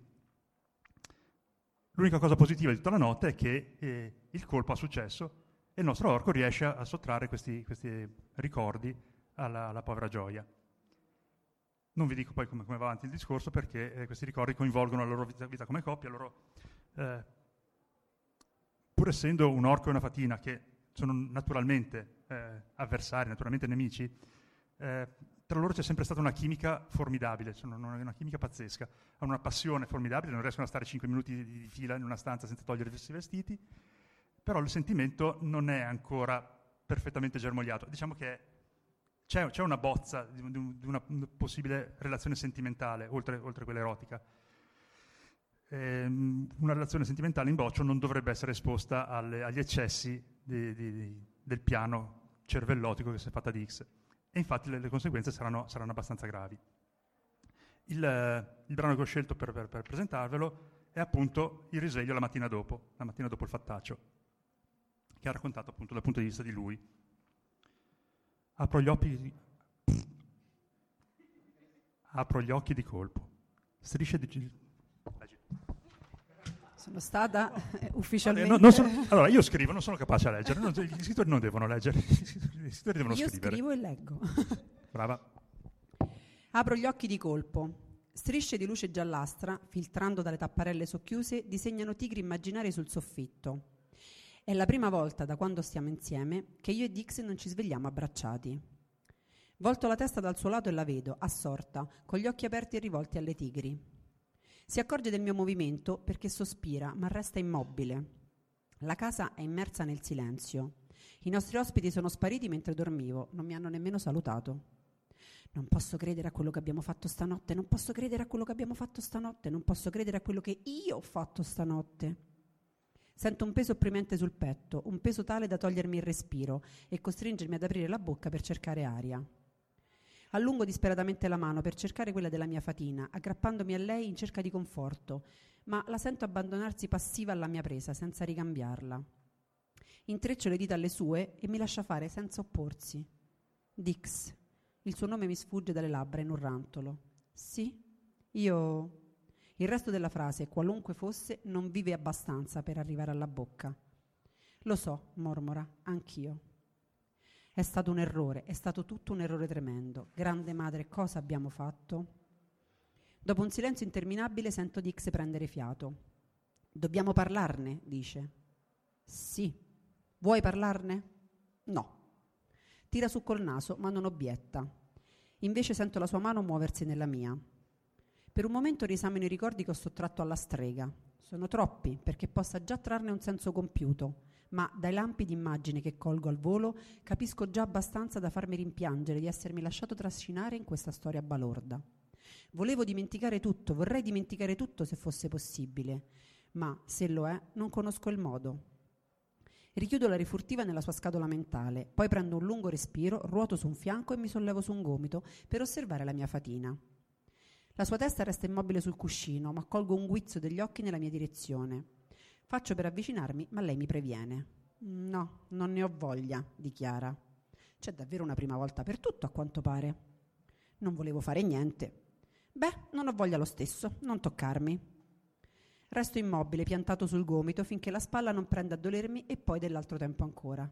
E non mi guardare, sussurra lei infine, senza muoversi. Per favore, aggiunge. Obbediente, mi abbandono di nuovo sul cuscino a osservare le tigri che strisciano lente sul soffitto, pronte a divorarci. Pian piano, fuori dalla finestra, il mondo riparte. Il traffico aumenta, passano gli autobus e le prime saracinesche si alzano, suggerendo ruggiti di metallo alle nostre tigri di cemento. «L'hai letta?» chiede Dix al soffitto. Inspiro a fondo, costringendomi a riesaminare l'aria furtiva. «Sì». Con la coda dell'occhio la vedo deglutire a vuoto. «Sei arrabbiato con me?» azzarda. «Dovrei esserlo, ma sono troppo depresso per arrabbiarmi». «Non lo so, ammetto». «Scusa», mormora infine Dix. Ma non sono le sue scuse che voglio, mi basterebbe capire. «Perché non me l'hai detto subito?» le domando. «Sarebbe cambiato qualcosa tra di noi?» «Sì, direi proprio di sì». «Ecco allora perché non te l'ho detto», conclude. Annuisco in silenzio. Non sempre la logica delle fatine ha un senso compiuto, ma talvolta è quasi commovente, come ora. Per un intero minuto l'unico suono che si sente è il richiamo stridulo dei gabbiani in volo fuori dalla finestra. Quello è il chiacchiericcio lontano dei primi passanti, già in strada. È il rombo degli autobus lungo Corso Solferino. È il clacson selvaggio di qualcuno che si è trovato la macchina bloccata e ha fretta di accompagnare i figli a scuola o di andare al lavoro o a qualche altra delle mille attività in cui gli umani occupano il tempo. C'è tutta una città attorno a noi e nessuno di cui mi importi quanto della fatina che ho a fianco, che in questo momento è più lontana da me di tutto il resto del mondo. Grazie. E io non sono capace. Abbiamo ancora qualche minuto. Vi racconto ancora qualche aneddoto sugli elfi oppure avete delle domande?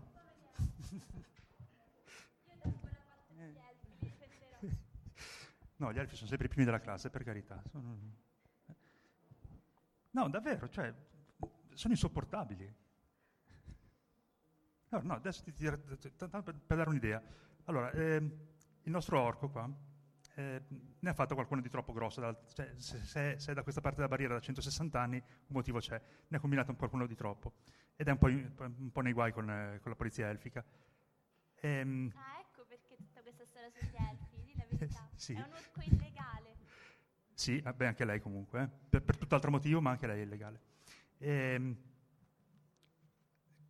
Per seminare la polizia elfica, questo povero orco ha dovuto organizzare di tasca sua le 5 giornate di Milano, di tasca sua, per poter nascondere il proprio corpo, far credere di essere caduto durante le 5 giornate, e sgaiattolare fuori dalla città e venire ad abitare a Genova. E sono 160 anni.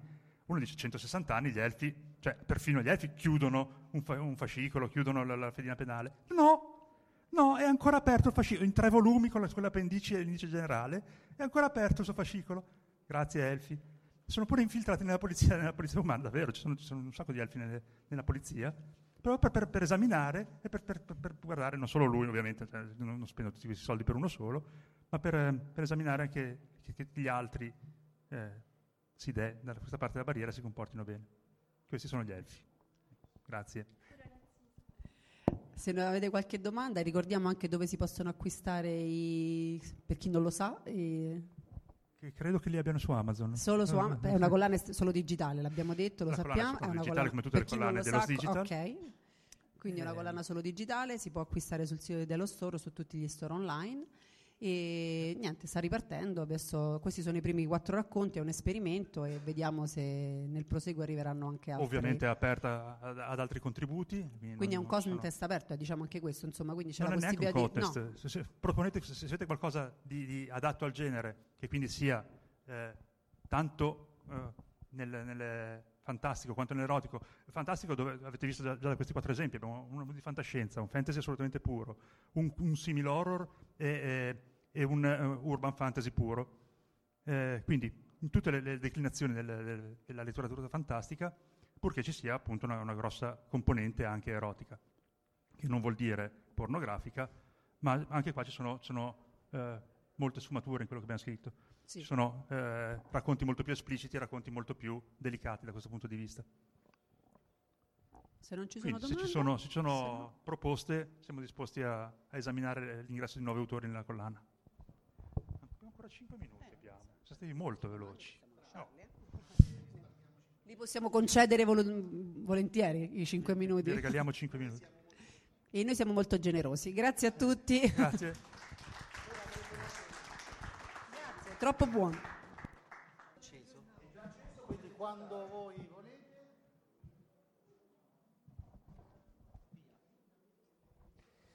Ciao a tutti. C'è qualche differenza rispetto al programma, nel senso che avremmo dovuto essere in 4 e Giuseppe Lippi non è potuto intervenire all'ultimo. E non è l'unica novità, a dire la verità, perché al di là dell'essere argomento steampunk e cyberpunk, che lega un po' i due autori presenti, Emanuela Valentini e il sottoscritto, nel corso di questa ultima settimana c'è stata appunto una piccola novità importante per il mondo della fantascienza italiana, ed è stato l'assegnazione del premio Robot, che quest'anno è andato a una donna, a Emanuela Valentini. L'abbiamo saputo più o meno una settimana fa. Era dal 76 che non vinceva una donna al premio Robot, edizione storica della rivista originaria, Morena Medri, e quindi il primo e l'ultimo premio Robot sono vinti da una donna. Quante volte ci siamo ritrovati a parlare del fatto che la fantascienza sia un genere sostanzialmente maschile, che ci siano poche lettrici donne e soprattutto poche autrici donne. Non è affatto vero, in questi ultimi anni le autrici si sono moltiplicate, ne abbiamo parecchie in sala, abbiamo sentito appunto Flavia Imperi, Greta Cerretti, abbiamo qui con noi Valeria Barbera, che se non sbaglio 3 anni fa era arrivata in finale al premio Robot. Manuela è arrivata al gradino più alto, mi fa particolarmente piacere, tra l'altro non sarà l'unico campo in cui sta facendo vedere le sue doti di autrice di fantascienza. Possiamo dire che hai partecipato al premio Urania, e il premio Urania è ancora in fase di valutazione da parte della giuria, presumo che le cose si sapranno a luglio. Manuela ha una lunghissima militanza nell'ambito della scrittura, perché lavora come editor, è una scrittrice che ha già dato modo di esprimere dei risultati importanti, in quanto nel 2013 ha vinto il concorso Io Scrittore del gruppo GEMS, e quindi si è fatta valere anche nell'ambito della lunghezza del romanzo. Mi fa particolarmente piacere poterla presentare, anche perché ci sono parecchi elementi che ci accomunano.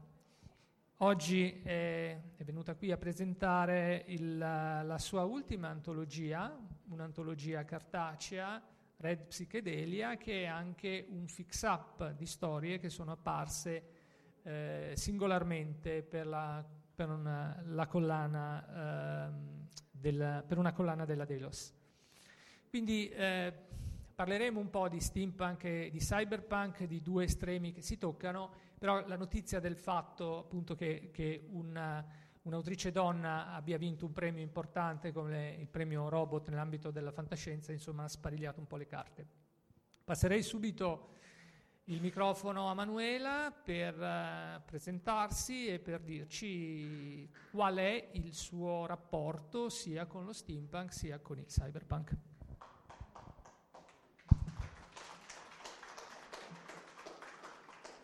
Buonasera a tutti, grazie Dario. Sono molto felice di essere qua stasera, questa è la mia prima Deepcon e di solito sono io che presento Dario. Stasera Dario ha presentato me, per me è un grande onore, sono molto contenta. E sono contenta anche perché sto presentando Red Psychedelia, che è un lavoro di un anno fa, che quest'anno l'editore ha pensato di riunire in un'antologia cartacea. La cosa mi ha fatto molto piacere perché, pur amando la narrativa digitale, comunque poter toccare il proprio lavoro, sfogliarlo, poterlo regalare con grande così, perché è un oggetto, è una soddisfazione sempre unica, insomma, perlomeno per quanto mi riguarda, che da un po' non facevo che produrre soltanto ebook.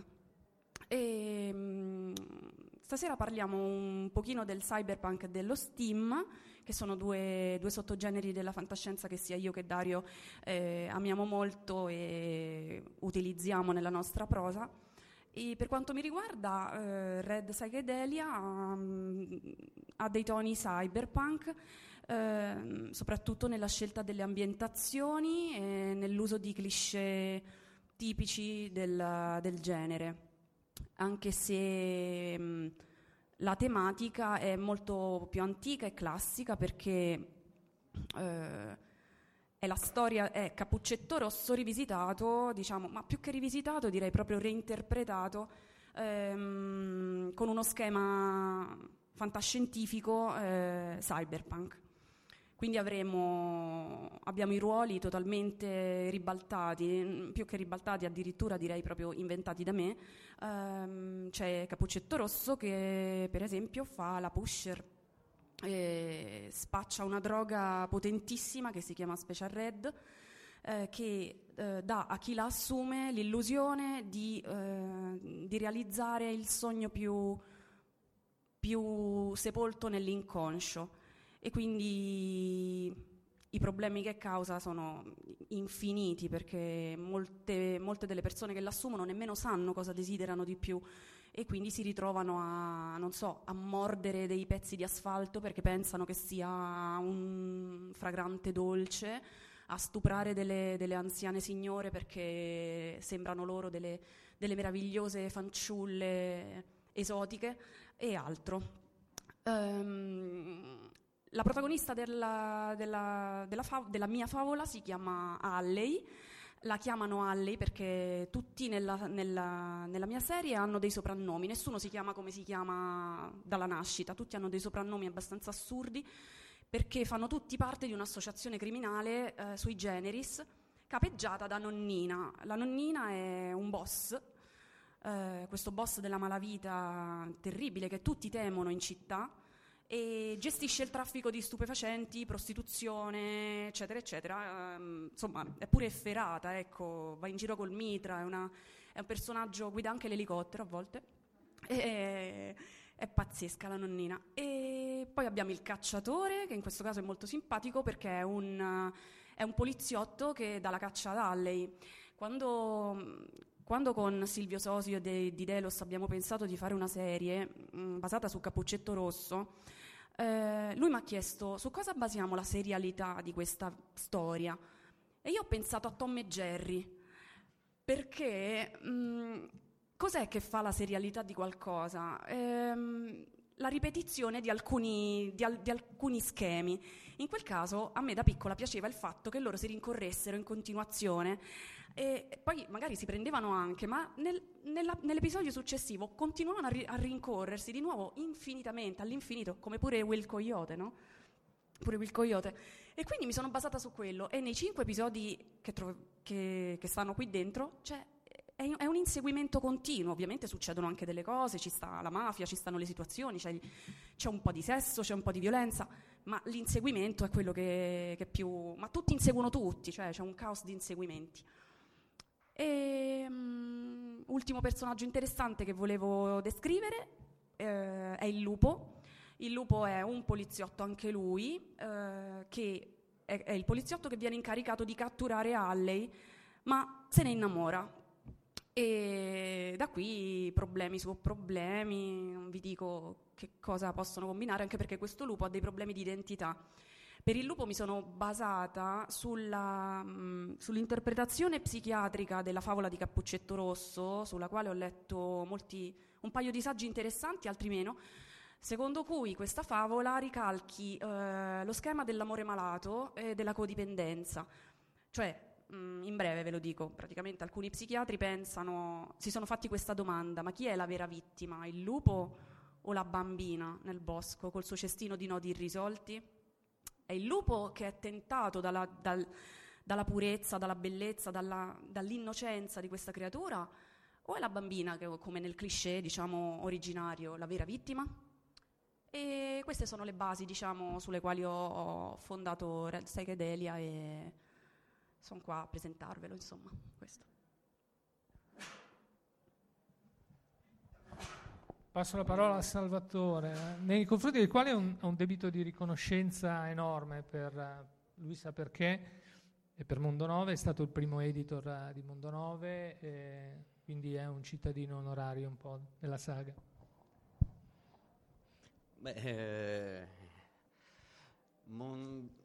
Intanto sono anch'io contento che questa nostra sessione stia cominciando con una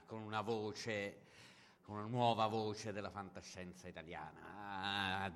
Ammetto senza remore le mie responsabilità di giurato per il premio Robot, in una rosa di finalisti davvero di ottimo livello, anche di mestiere. Un buon numero di questi racconti era già pressoché compiuta, e il suo racconto, devo dire, non ha avuto, per quanto mi riguarda, dubbi. Non ci sono stati dubbi su questo racconto. Sicuramente abbiamo, la fantascienza italiana ha un gran bisogno di entusiasmo e a quanto sembra Emanuela Valentini ne è portatrice sana, debordante, traboccante. Speriamo di esserne all'altezza.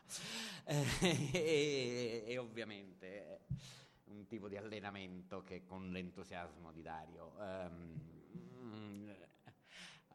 ho dovuto fare. Dario dà entusiasmo e chiede entusiasmo, e questo è un tipo di atteggiamento che vorrei vedere molto più spesso. Sì, Dario, fra altre cose, è stato l'iniziatore di in Italia, o il rivitalizzatore di questo modello, di questa strana cosa nata negli Stati Uniti agli inizi delle riviste, quando le riviste cominciavano a pensare i loro serial in vista della pubblicazione sul libro, quando comincia a nascere la pubblicazione in libro.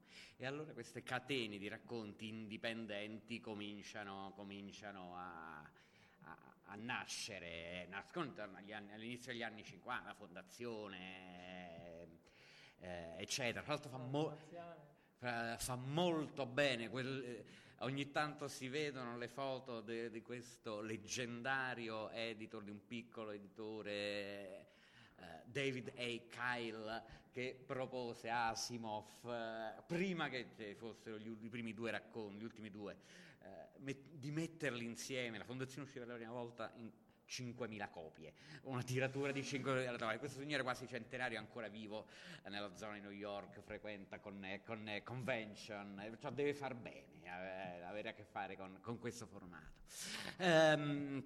E appunto questa era nata. Dario, se devo riprendere un episodio di quel ruolo, Dario ha saputo un po' dopo di essere che il libro sarebbe diventato che questi racconti che stava allora pubblicando in ebook sarebbero stati pubblicati in volume. Insomma, da qualche parte è un'occasione, perché uno dei primi con cui se n'era parlato era stato Gianfranco Viviani.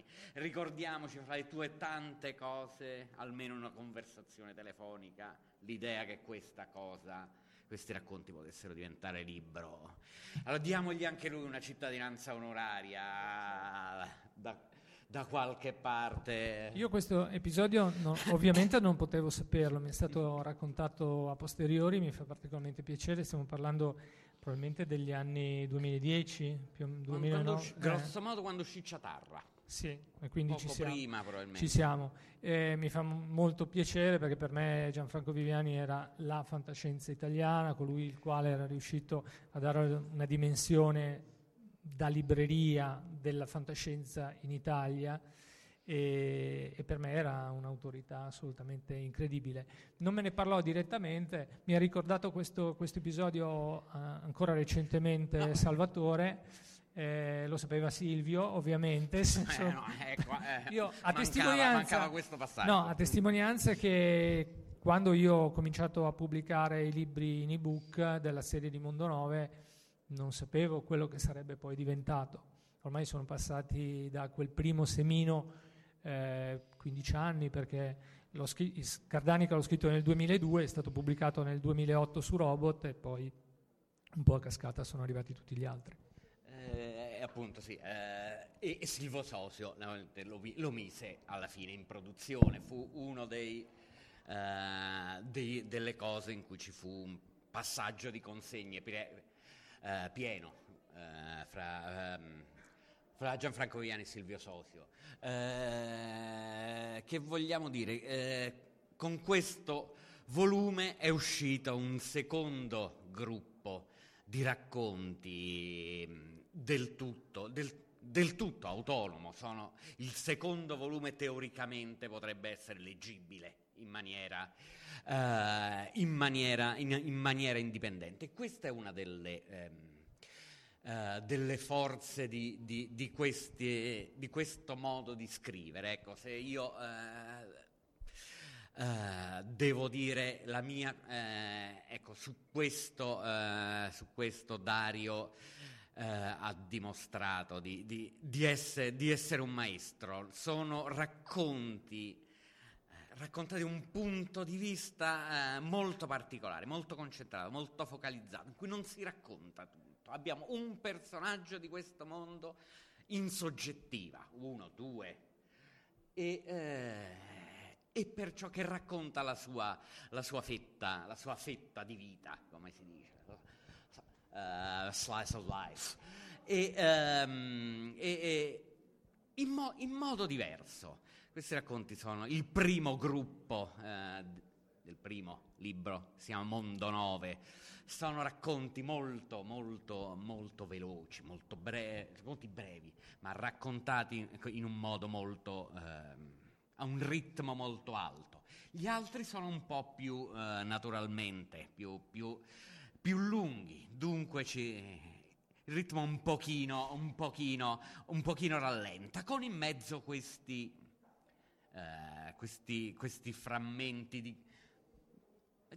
Io non li chiamerei di connessione, perché comunque che sì, in qualche modo tengono insieme, ma non riempiono i buchi, non sono cose che guidano per mano il lettore, non sono spiegoni. Ecco, qui non ci sono spiegoni in questo libro e in questo autore,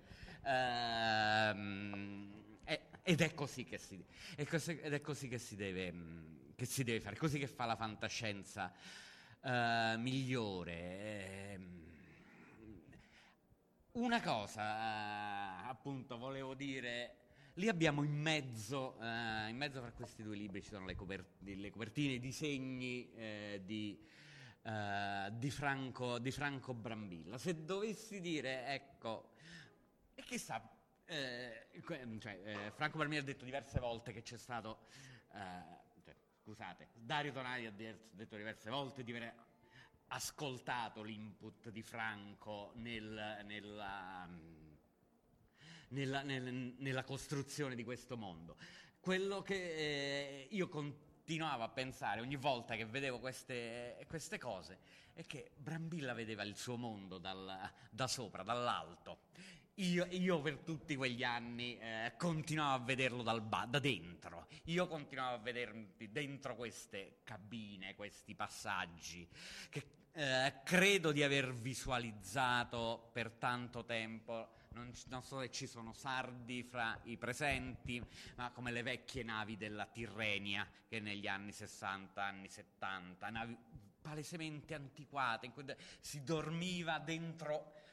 Forse una parte del mio immaginario steampunk me la porto dietro da questo, questi tubi di ghisa che ti trovavi attaccato alla cuccetta,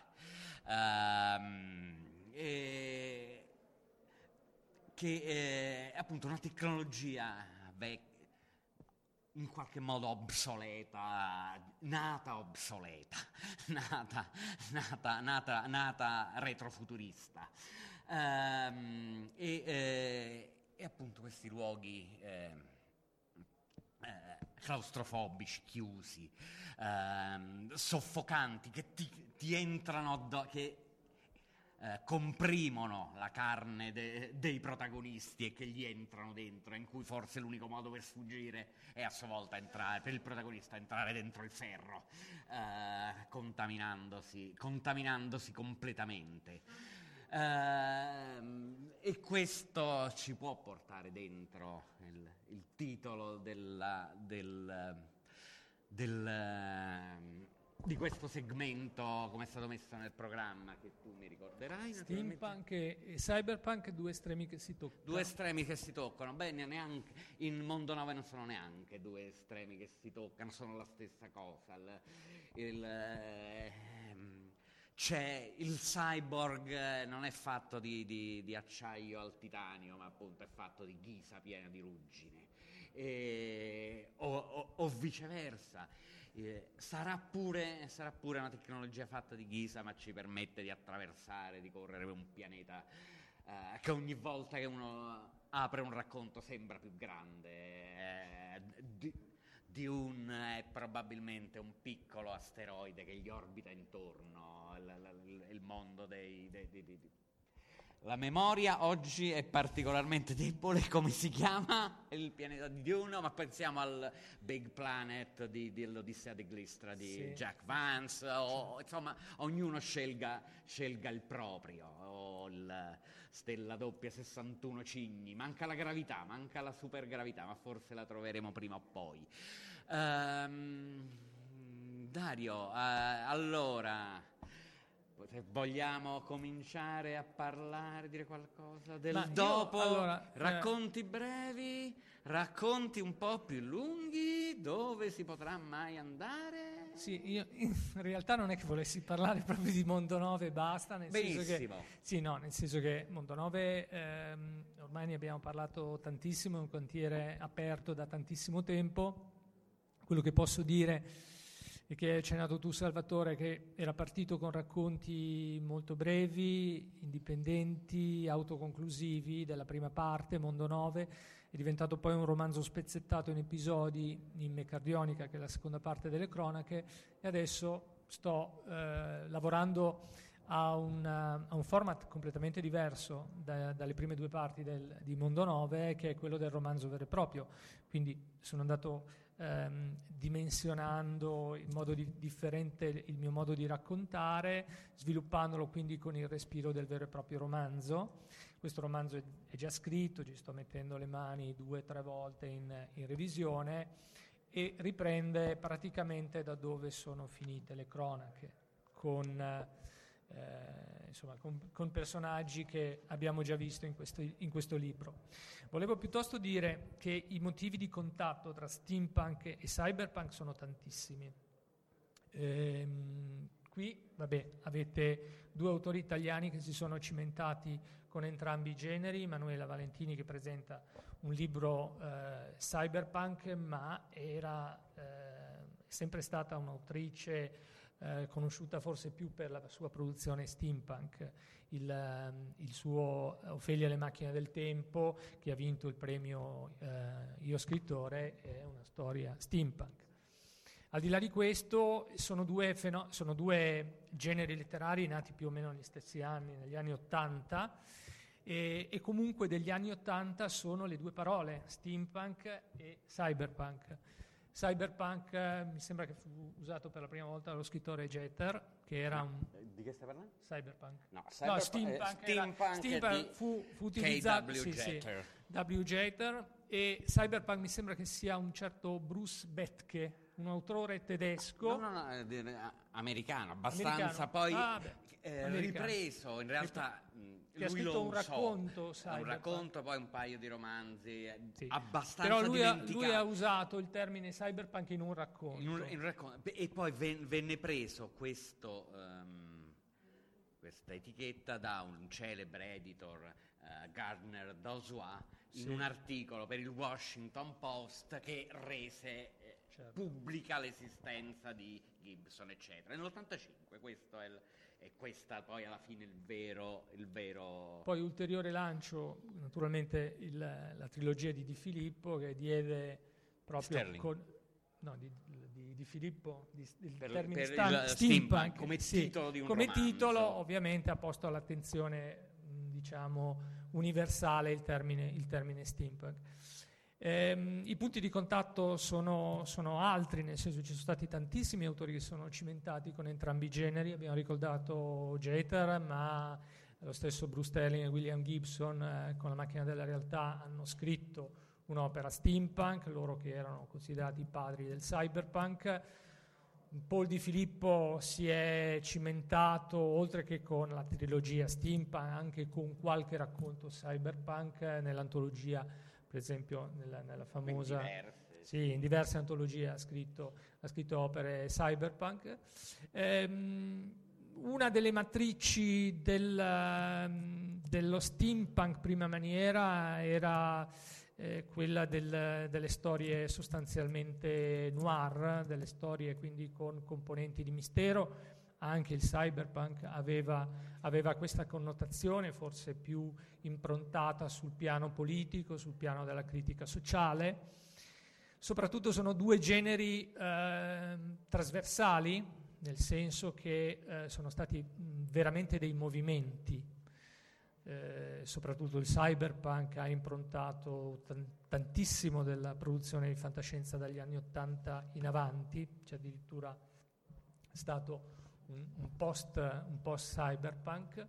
Sono due movimenti molto, molto visuali, molto visivi, molto estetici. Una delle ragioni per cui probabilmente hanno avuto più presa è stata proprio che sono generi molto, molto estetici, quindi soprattutto lo steampunk ha attraversato la pubblicità, ha attraversato la moda, ha attraversato il fumetto, ha attraversato i videogiochi.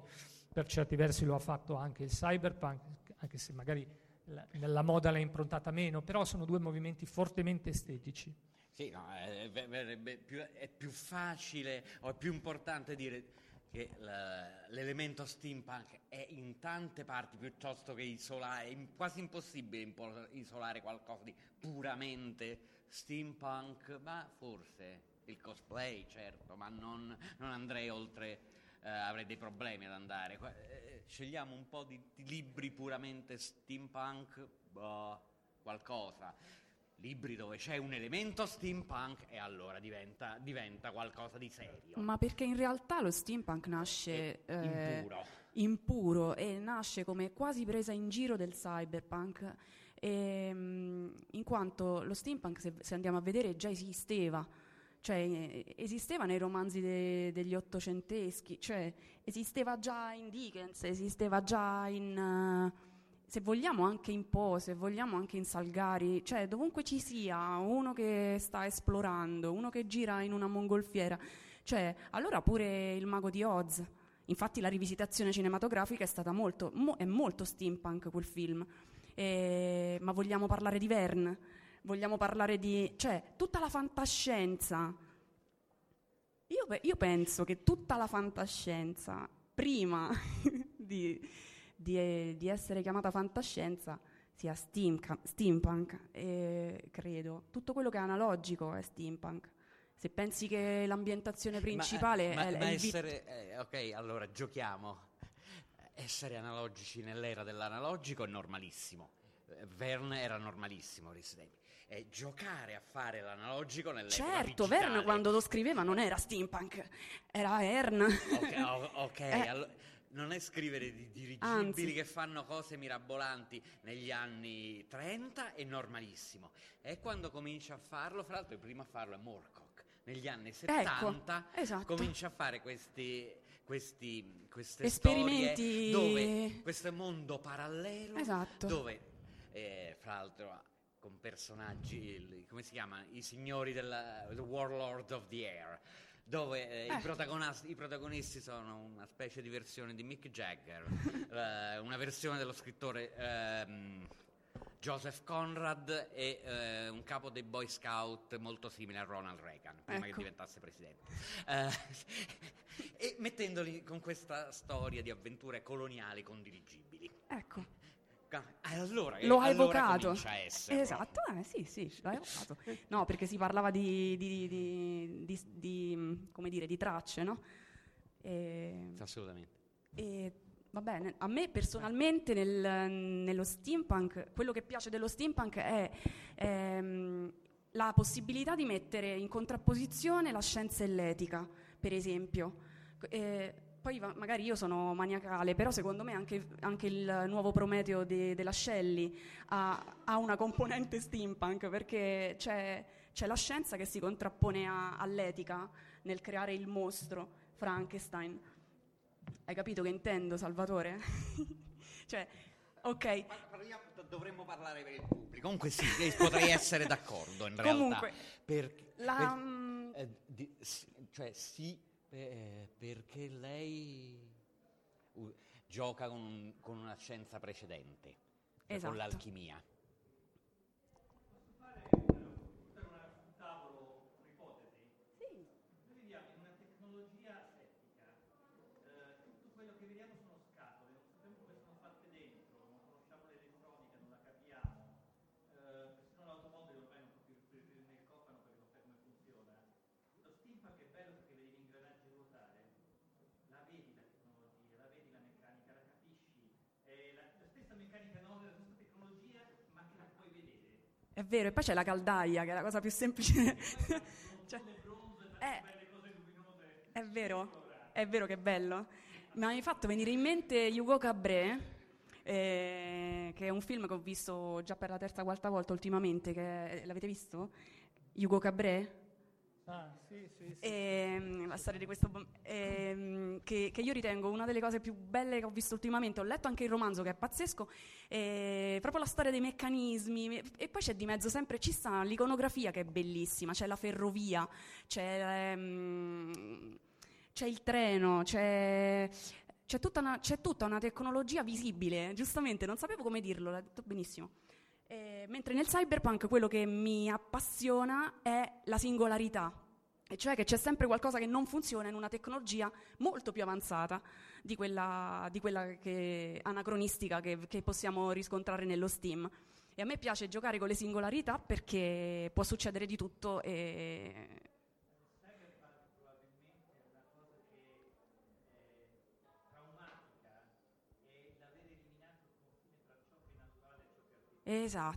Esatto, sia nell'uomo proprio che nella macchina, cioè non si sa più il confine. La macchina è dove finisce l'uomo e viceversa. Esatto. L'uomo si trasforma in macchina, la macchina che acquisisce capacità umane. Esatto.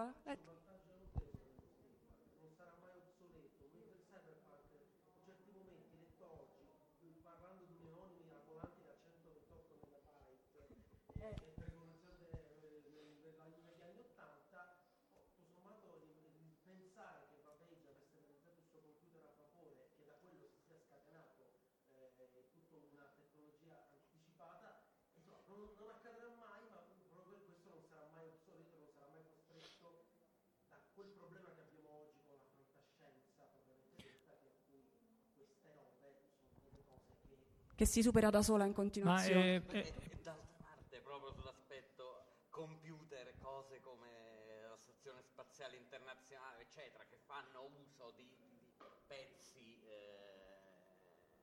di computer di generazioni fa, chissà, forse è quella la parte dello steampunk di oggi. Lo steampunk c'è anche un altro aspetto, secondo me, che potremmo chiamare storico, va a recuperare dalla cultura vittoriana quella sensazione di potenziale, di sviluppo, di esplorazione, di entusiasmo, del mondo è nostro, della crescita senza problemi. C'era quell'epoca, si credeva veramente che si sarebbe potuto arrivare dappertutto, scoprire qualunque cosa e fare qualunque cosa. Beh, è stata una vera e propria rivoluzione in tutti i campi, se ci pensiamo. È rimasta. il gigantismo delle macchine, le ferrovie, le locomotrici che erano sempre più potenti, più grandi, dava proprio un'idea dello sviluppo della potenza anche fisica. Emanuele ha detto giustamente, infatti il movimento cyberpunk a un certo punto si è esaurito nel momento in cui gli autori cyberpunk si sono accorti che il futuro serpeggiava già nel presente, quindi quella loro visionalità spinta a immaginare, a speculare il futuro era già in qualche modo nel loro presente. Assolutamente, era già tutto tradotto nella realtà, insomma le multinazionali che sono poteri occulti che fanno girare il mondo, la grande rete, le droghe che permettono di sviluppare stati di coscienza assolutamente impensabili, erano tutte cose che gli autori cyberpunk dell'epoca avevano cominciato a vedere nel loro presente, a sperimentare. Per cui gli stessi padri del cyberpunk se ne sono in qualche modo disinteressati, allontanati, non era più fenomeno da sondare, da ricercare, da speculare, perché era già al loro presente, cosa che con lo steampunk ovviamente non può succedere, anzi c'è un ritorno, come diceva Dario, a un mondo in cui c'era una grande aspettativa in quello che era la meccanica, la scienza, l'energia, il vapore. Aveva veramente una forza propulsiva enorme quello che era la visione di quello che potevano fare le macchine. Se vogliamo è un modo di superare un problema che è tipico di quello che si fa di fantascienza. Perché la fantascienza è una spada di Damocle sulla testa. La realtà lo sta rincorrendo. Assolutamente.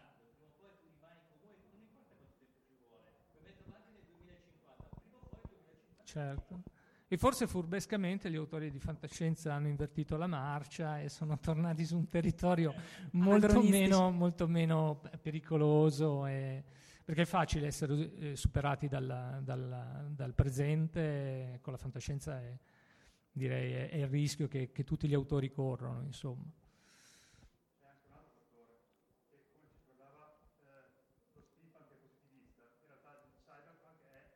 Assolutamente. Assolutamente.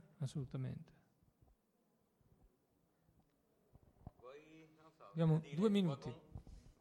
Concludo io? Uno dicendo qualcosa a questo punto sul tuo racconto. Ma io volevo, a parte, allora mi sbrigo perché volevo dire un'altra cosa, una cosa soltanto. No, il racconto del robot. Ah già, ho vinto il robot.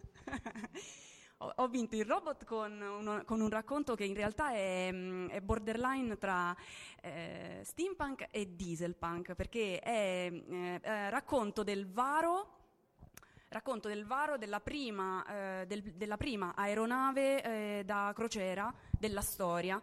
E l'ho posizionato a questo evento alla Fiera Internazionale delle Arti e delle Scienze Tecnologiche di Parigi, che è veramente avvenuta nel 1925, e praticamente c'è tutta questa aspettativa intorno a questo aereo.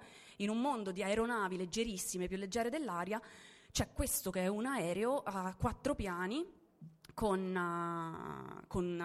6 semiali, enorme, immensa, che potrà trasportare più di 2000 passeggeri per il volo prova di qua e di là, e in tutto questo una serie di spie dalla Prussia e dall'Inghilterra, che sono anti-Francia, cosa fanno? Uccidono il capo ingegnere che sta assemblando i motori di quest'aereo, che si chiama Diesel Arcadia, perché è il primo motore diesel della storia che porterà un aeroplano, insomma, con la gente sopra. E la storia si sviluppa così, la protagonista Elettra si chiama, il nome non è a caso, vedrete perché, che è una ragazza che aggiusta barconi sulla Senna, una ragazzina, viene a contatto con questo aereo, scoprono che è un genio della meccanica lei, e viene data a lei il compito di assemblare i motori della Diesel Arcadia, e non vi dico più nulla perché esce nel robot di aprile. No, mancano 40 secondi, ma io volevo dire Salvatore chi è? Cioè, non l'abbiamo detto, lo devi dire te. No. Autopresentazione a Salvatore. Cavolo, dai, dillo Dario. Chi è? No, 20, dice... è un no, vabbè, Salvatore... Vabbè, posso dire quello che è per me. Salvatore è un po' un faro nella fantascienza italiana, nel senso che è un grandissimo esperto, è un grandissimo editor, è un grandissimo conoscitore del mondo, non solo della narrativa di genere fantascientifica, ma diciamo dei generi moderni, con una specializzazione soprattutto in ambito di narrativa americana. Che altro dire, lo conoscete tutti, un traduttore, una persona che coi testi sa fare delle cose a occhio straordinarie, riesce a capire là dove ci sono squilibri nella storia leggendo soltanto una pagina. Per me è stato utilissimo. E che altro? So che... anche Emanuela, ecco. No, perché oggi io l'ho conosciuto oggi questo personaggio, l'ho conosciuto oggi, e sapendo di aver vinto il premio Robot con lui in giuria mi ha insieme terrorizzato e galvanizzato, perché è tremendo. Cioè, prima ha aperto a caso questo e ci ha trovato tipo 7 problemi stilistici di tutti i tipi che io mi sono sbrigata a segnarmi perché non ripeterò più. Ok, per ci stanno cacciando. Grazie a tutti.